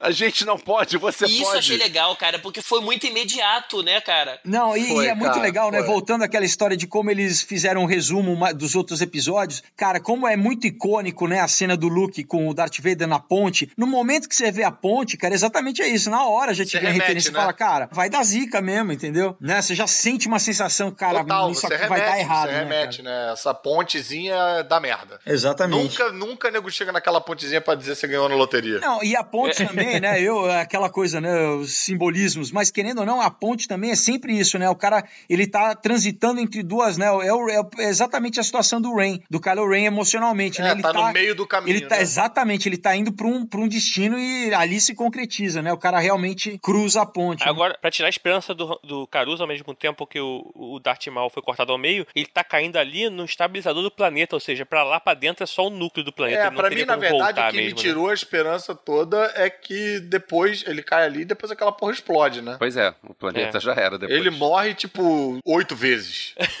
ele morre com um sabre, morre com a queda, morre com um tiro, morre com a explosão. Assim, essa cena realmente é bem marcante, porque você força um novo vilão, que você vai ser um vilão pros três filmes, diferente do que o Lucas fez na, no- na prequel, que era um vilão por filme pra poder vender bonequinho. Isso mostra que vai ter um vilão pros três filmes, como na trilogia clássica, isso é legal. Você faz os- os a galera é, identificar, né? E assim, o cara tem culhão pra matar algum personagem, né, cara? Eu odeio o cara assim que não tem. Porque, se eu não me engano, na trilogia clássica, o Han Solo era pra morrer. E aí ele não mata porque vira um personagem principal e é o, Indi- é o Harrison Ford, que é amigo do George Lucas, não sei o Ah, quê. não, mas matar o Harrison Ford agora e matar naquela época é diferente, né, Totalmente cara? diferente. É diferente. É bem mais fácil matar o velhinho agora. Não, mas se vocês pensarem bem, o que acontece com o Harrison Ford no, no Império Contra-Ataca é quase uma morte, ele é congelado, né? É, É, o ensaio de uma uma morte, assim, né? Mas Ele era pra ser, né? Era pra ser a morte sim, dele. Sim, mas já, mas, mas já tem esse significado, né? Do cara, pô, o cara tá, Escapou tá meio que morte. num, é, exatamente, ele vai, ele sai quase que num caixão. A imagem É. que fica é isso, um corpo É. ca- meio que um caixão, né? Uma coisa meio funerária. É, e eu ainda acho que cada filme agora vai morrendo um, porque falta morrer o Luke e a Leia nos próximos filmes, Não, assim. para, e cara, vai de de ser repente.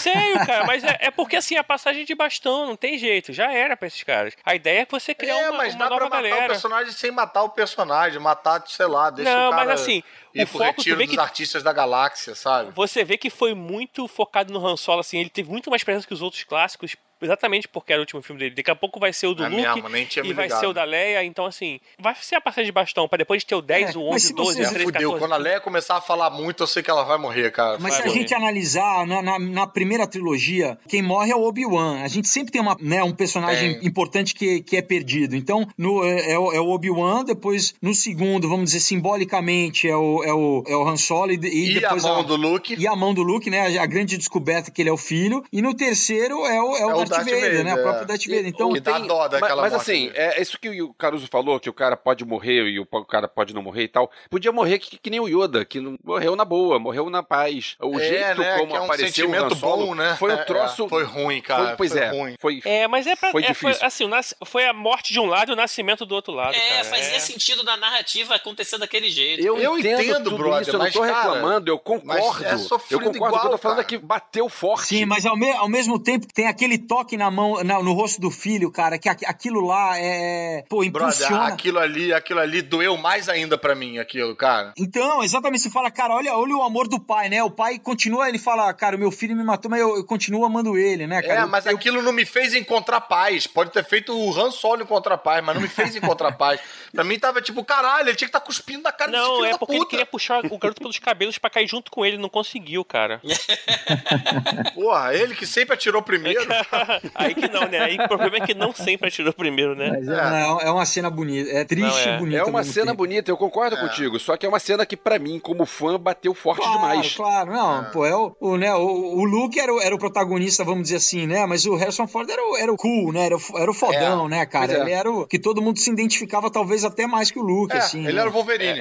É, exatamente, é o Wolverine. Agora, né? assim, eu acho que esse filme tinha que ser o seguinte: depois que ele caía, parava a projeção, dava tempo pra todo mundo respirar, porque de, continuar a ver o filme depois daquilo ali foi foda, né? E todo mundo ir pra frente e lembrar uma história com Han E tu Solo. não entende mais porra nenhuma tal. depois daquilo ali, porque tu não consegue prestar atenção, tu fica só pensando naquela porra, caralho, não é Com possível, ele vai certeza. voltar e, e rolando, e tu não certeza. consegue prestar atenção mais, tu fala, caralho, eu vou ter que ver de novo essa porra. Não, mas aí, parabéns pra edição do filme, porque ele realmente não te deixa você sentir a morte, cara. Assim que ele cai, cara, três segundos depois o Chewbacca vai dar um tirombaço no maluco mas eu senti e a começa morte, a acontecer um monte de coisa, Cara, cara. E não, você, Rod. assim, caraca, você se dispersa. cara. Quando eu vi a primeira vez, eu passei daquele pedaço em diante do filme pouco anestesiado, É, sabe? é, é. Acontece isso. O meu aproveitamento do filme caiu um pouquinho porque eu fiquei ainda meio tipo, caralho, para um pouco, peraí, peraí, caralho. Mas tem uma coisa, se, se vocês pensarem, é, a primeira parte do filme, vamos dizer assim, é a apresentação dos personagens novos, né? A partir do momento que o Han Solo entra, eu, eu depois analisando, parecia que era meio que uma homenagem meio que a ele, entendeu? Ele, ele Uma despedida, né? é, ele é meio celebrado, assim, É. sabe?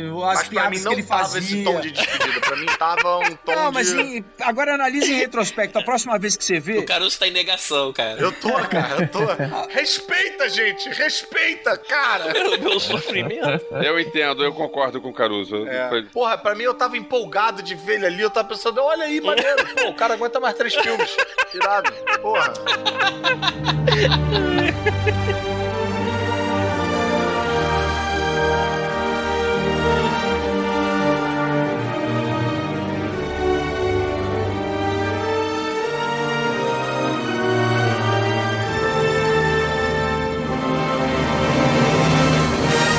A gente encerra o uma mega explosão, mas a cena mesmo grandona pra fechar não é a explosão, é a luta da Rey com o Kylo Ren, né? Aquela batalha final que ele luta primeiro com o Finn, depois com o Rey. Aquilo pra mim foi mais impactante do que a explosão. A explosão me deixou um pouco a, a desejar a entradinha da X-Wing ali, é porque eu, eu ainda tenho aquela lembrança da X-Wing do Luke indo explodir a Estrela da Morte, talvez não conseguindo.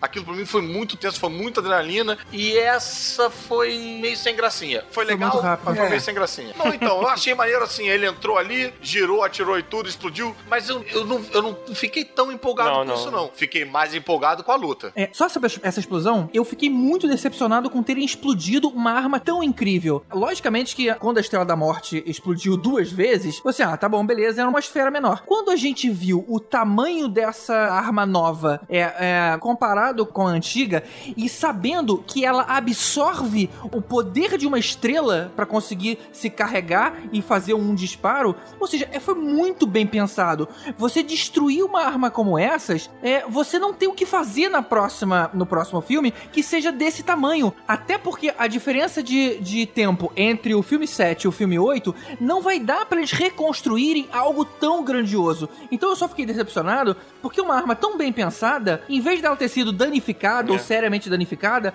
ela foi tirada de Ah, lado. cara, mas olha só, peraí, Eu concordo um não pouco, achei eu essa arma tão bem pensada, cara. Eu achei assim, é a arma igual, só que maior. Não achei bem pensada. É, Pô, cara, é, ela absorver, ela absorveu o poder de uma estrela pra poder atirar, faz muito mais sentido. Não, ok. É, mas o princípio Ok, é o mesmo, Mas o né, princípio é o assim. mesmo, exatamente. Não tem novidade ali. Ela tem que. E já teve duas estrelas da morte. Eu já acho um pouquinho demais a segunda estrela da morte do Retorno de Jedi. Essa aí é uma terceira. Porra, não dá pra ter uma quarta, cara. Não dá pra ter esse problema de novo. Tem que. Nego tinha que inventar uma parada de caralho. Acabou Eu, com eu, isso, eu, eu acho que no episódio 8 eles vão explicar mais o passado, mais esses detalhes que a gente, né, que eu, por exemplo, senti falta nesse, Uhum. né, do, do que aconteceu, do que, que levou os personagens a chegarem, todo esse passado desses Uhum, 30 aham. anos, eu acho que eles vão explorar mais e, e, e as relações, né, dos personagens, tanto o treinamento da Rey com o Luke com, e o Kylo Ren com o Snoke, né? Acho que é, é grandes coisas que a gente vai ver no, no próximo episódio. Agora, assim. pô, eu também achei o nome Starkiller ruim, cara. É, Starkiller. meio infantil, né? É. Mas você sabe que no, no primeiro tratamento do, do George Lucas, Starkiller era o Do nome Luke, do é. Luke. Era o nome do Luke. Era o. Isso, era o nome do. Luke. É, e não é, um, não é à toa que o nego abandonou essa ideia, porque era uma merda. Eu tenho uma dúvida técnica sobre a Starkiller. Aquilo lá é um planeta onde foi construído o troço dentro? É, um eu tinha essa planeta, dúvida é, também. é. Mas então é o seguinte, ela não se mexe. É mesmo. Porque a Estrela da Morte vai até os outros lugares. Ela se E como é move. que mira então, né? Não, não, é só, mas o planeta ele também pode ter um propulsor, visto que ele, ele, ele tem ali toda a tecnologia pra disparar, inclusive de um lado absorver energia e do outro lado disparar. Estranho, então. cara, estranho. A gente tava falando que o importante, o mais legal tava acontecendo na luta. A gente tem que falar, cara, a luta, a hora que a Ray puxa o sabre que tava enfiado no Porra. gelo, aliás, na mesma Cara, posição que o sabre do cena Luke é tava boa em off, pra cara. caramba. Bicho, aquela cena, essa cena muda o rumo do cinema internacional. Caramba. É, na moral, é agora assim, tipo, ok, acabou aí, macharada, agora é a nossa vez. Tu senta e assiste. Cara, é assim, é, eu tinha muita sensação daquilo ali, tipo a Excalibur e o Kylo Ren tentando tirar a Excalibur e não conseguindo, e a É. Rey conseguindo, entendeu? Sim. Eu achei uma referência muito nesse Ah, sentido. assim. É, legal, e de mano. novo, é, é legal você dar esse exemplo do Excalibur, porque Excalibur era um cara, uma porrada de, de homem, numa mesa redonda de homem, só homem. E caralho, por que, que essa merda ainda é um parâmetro hoje em dia? É novos tempos, bicho, novos É. tempos. Vamos botar a mulher nessa tábua aí, entendeu? Agora, vocês não acham que naquela hora da luta, que no, no finalzinho, que a Ray ela segura o sabre com as duas mãos acima da cabeça, ali ela não deu uma, uma namoradinha no lado negro, não, cara? Ela parecia com o Ah, Imperador. eu achei. Ela tava com raiva, né, cara? Ela tava Ali eu acho raiva. que ela botou o pezinho ali, cara. Ah, igual É. o Luke botou pra enfrentar o pai dele, Sim, né, sim, mas assim, ela já botou, né? Então, assim, tem que treinar essa menina logo, cara, porque ela realmente.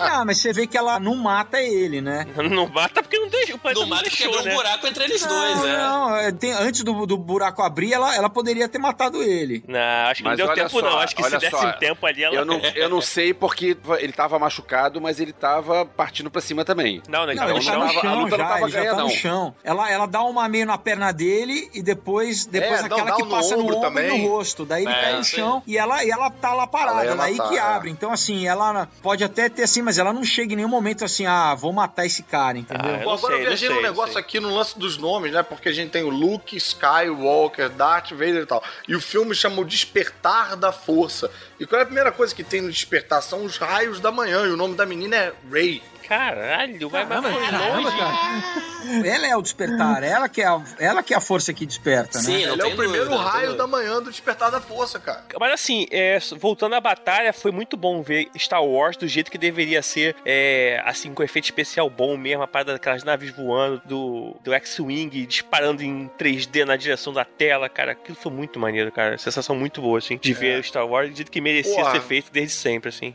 Ok, então, ou seja, tudo deu certo, os sobreviventes começam a se encontrar, e aí eu pergunto, o Finn entrou feio na friend zone ali, não foi não? Foi, foi porque ela dá Não. um beijo na testa dele Feio, e fala: Tchau, amigo. cara. Ah, mas eu Tchau, achei que rolava um amigo. clima ali. Não, não, não, não, não, não, não, não, não. Vou discordar de vocês. Pra ele rolava. Rolava pela, pela parte dele, Pra ele mas ela rolava. nunca olhou pra ele Mas quando ele volta pra encontrar com ela, que ela fala, você voltou, É, a o que tem um trauma de brilha. abandono. O olhinho A dela tem um brilha. trauma, tem um daddy issue fudido que os pais foram embora, nunca voltaram. E ele volta pra encontrar É, com ela. Foi o único momento que ela olha pra ele diferente. Eu acho que eles estão armando um, potencialmente um casalzinho aí. Talvez É, seja um eu casal. não sei, cara. É. Talvez eles sejam irmãos.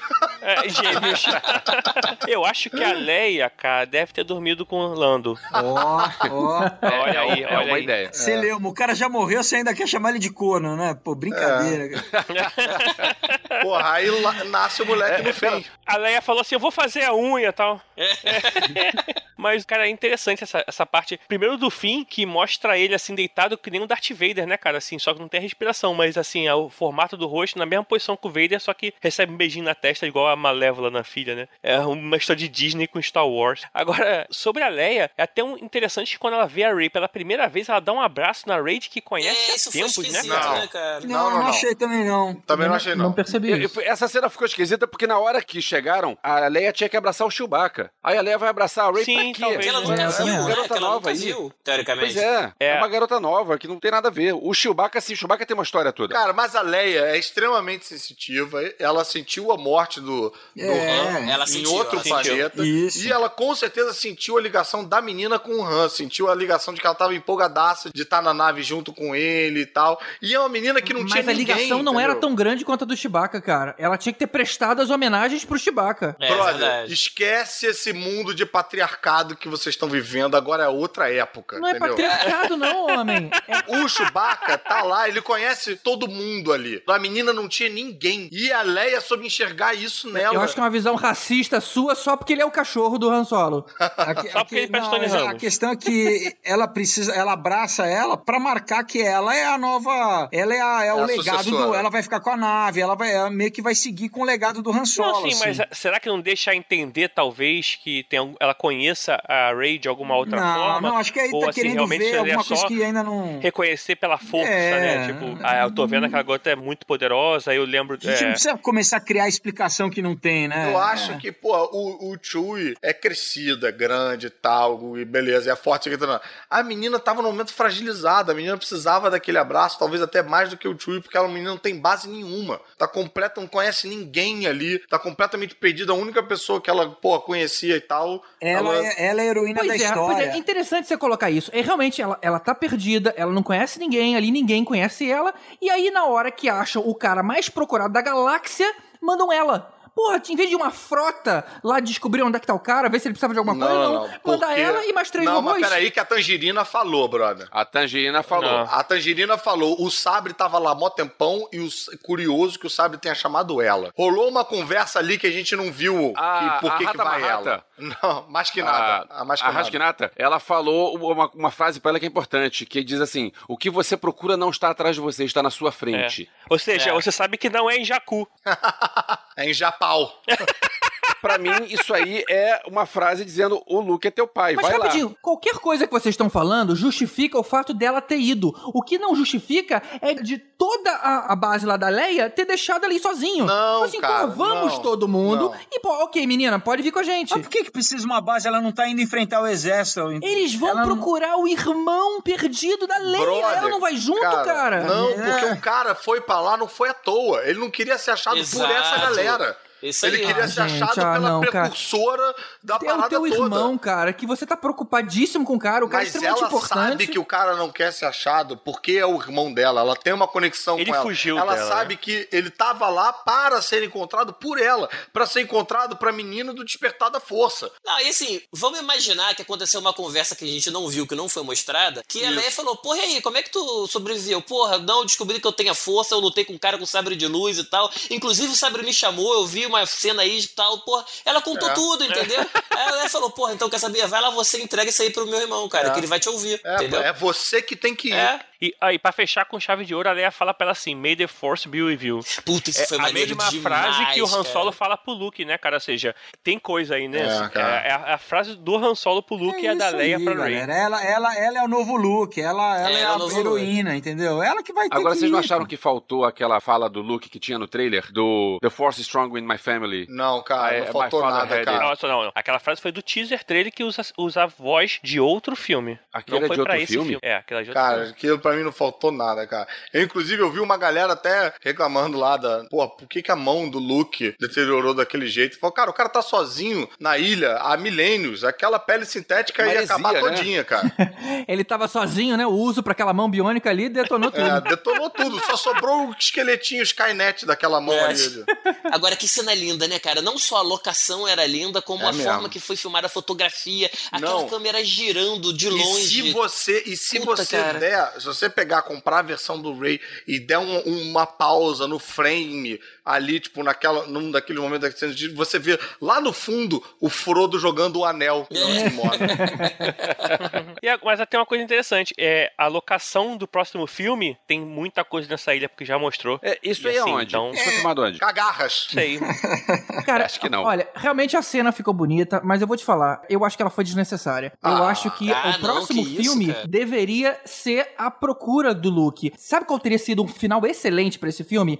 A hora que eles juntam o pedaço do mapa, opa, aqui, essa é a informação que faltava. Uma outra cena, tipo assim, você vê as pessoas lá ao fundo, desfocadas, de repente você foca em primeiro plano no R2D2 e ele liga. Acabou o filme. Caralho, GG, eu ia ter, infartar no cinema. Não, cara, imagina, você quer um, um fim mais forte do que você ver o Luke, cara. Todo mundo queria ver o Luke. Você Não, vê o mas- Luke queria ver o Luke. É. Luke. Guardou a surpresa pro próximo filme, cara. Eu concordo com o GG. Meu um filho de 4 anos passou o filme inteiro perguntando: Papai, cadê o Luke Skywalker? Pois é. Papai, cadê o Luke Skywalker? É, o filme é pro teu filho. É, o filme, mas o filme é pras crianças. Ô, ô, GG, na moral, essa hora do filme eu tava assim, puta que pariu, não vai acabar agora, não vai acabar agora, não vai acabar agora. E ela entrou na Milena Foco, não pode acabar agora, não pode acabar agora. Quando achou o Luca, eu falei, não vai acabar agora, Exatamente. acabou. Que se acabar antes, eu, eu ia ficar muito Porra, bolado. que isso, cara. Sabe como acabaria maneiro? Na hora que ela chegou, é a mesma coisa que aconteceu, só que no finalzinho, na hora que ela estica a mão assim pra dar o sabre, ele puxasse o sabre com a força e terminasse com ele ligando. Puf, só o barulho Pô, do mas sabre. ligando? Bom. Mas é- ele vai lutar contra Não, ela? não, só pra ele, tipo, é, É, meu, é. tipo, voltou pra mim meu sabre, sabe? Assim, ligando. Não, porque eu acho que a conversa toda vai ser fica com você, eu não quero isso e tal. É, eu acho que tinha que ter pelo menos ali um sorrisinho de canto de boca, assim, tipo, você veio. Não, né? ele cagou tipo, pra ela. Ela ficou de mãos esticadas ali pra ele e ele não se mexeu. Não, ele tirou o capuz, ele tirou Não, o capuz, Sabe por, cara. sabe, sabe por que foi perfeito? Porque tem nerd no mundo inteiro, igual a gente discutindo agora o que, que vai acontecer, o que, que vai. É. Vamos ficar discutindo por dois anos exatamente isso. Ah, o que, que Exatamente. falou, o que, que não falou. Mas o final ideal seria: ela acorda no meio da floresta, foi tudo um sonho o Han Solo tá vivo ainda. E foi tudo uma rolha.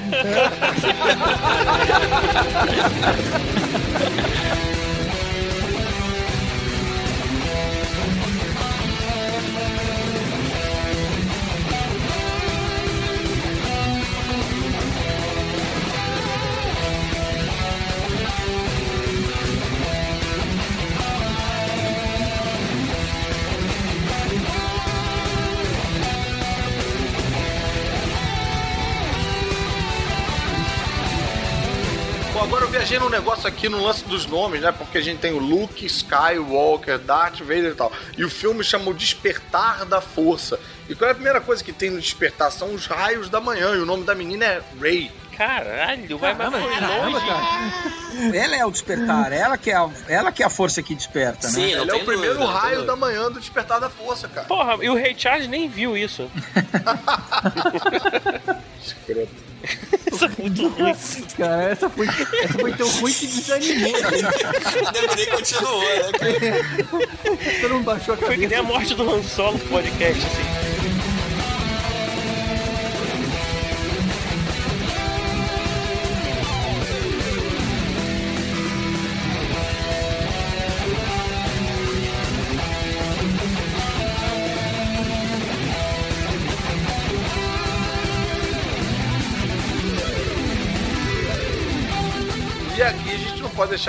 Daquela última cena linda na, na claro. ilha. Nossa, cara, ali sim. Não, não, não, não, vamos, não, não, não, não, vamos voltar pra não voltar pra, pra República, eu quero parar de falar da Leia, eu quero falar da Leia uma coisa. Fala É, assim, tá bom, mas- deixa, eu- deixa eu puxar. É. Mas e a Leia, Tibério? Bem natural, bem natural.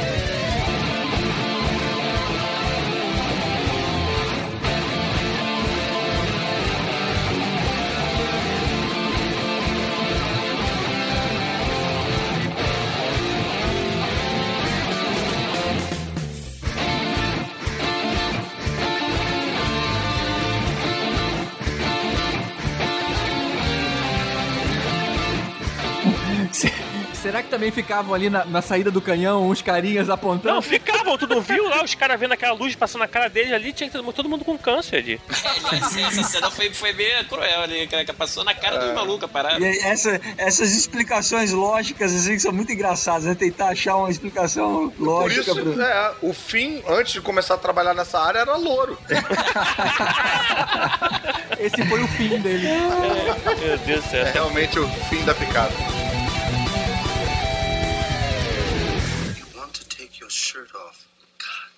You've been trying that Jedi mind trick on me since the eighth grade. It doesn't work. Oh, it works.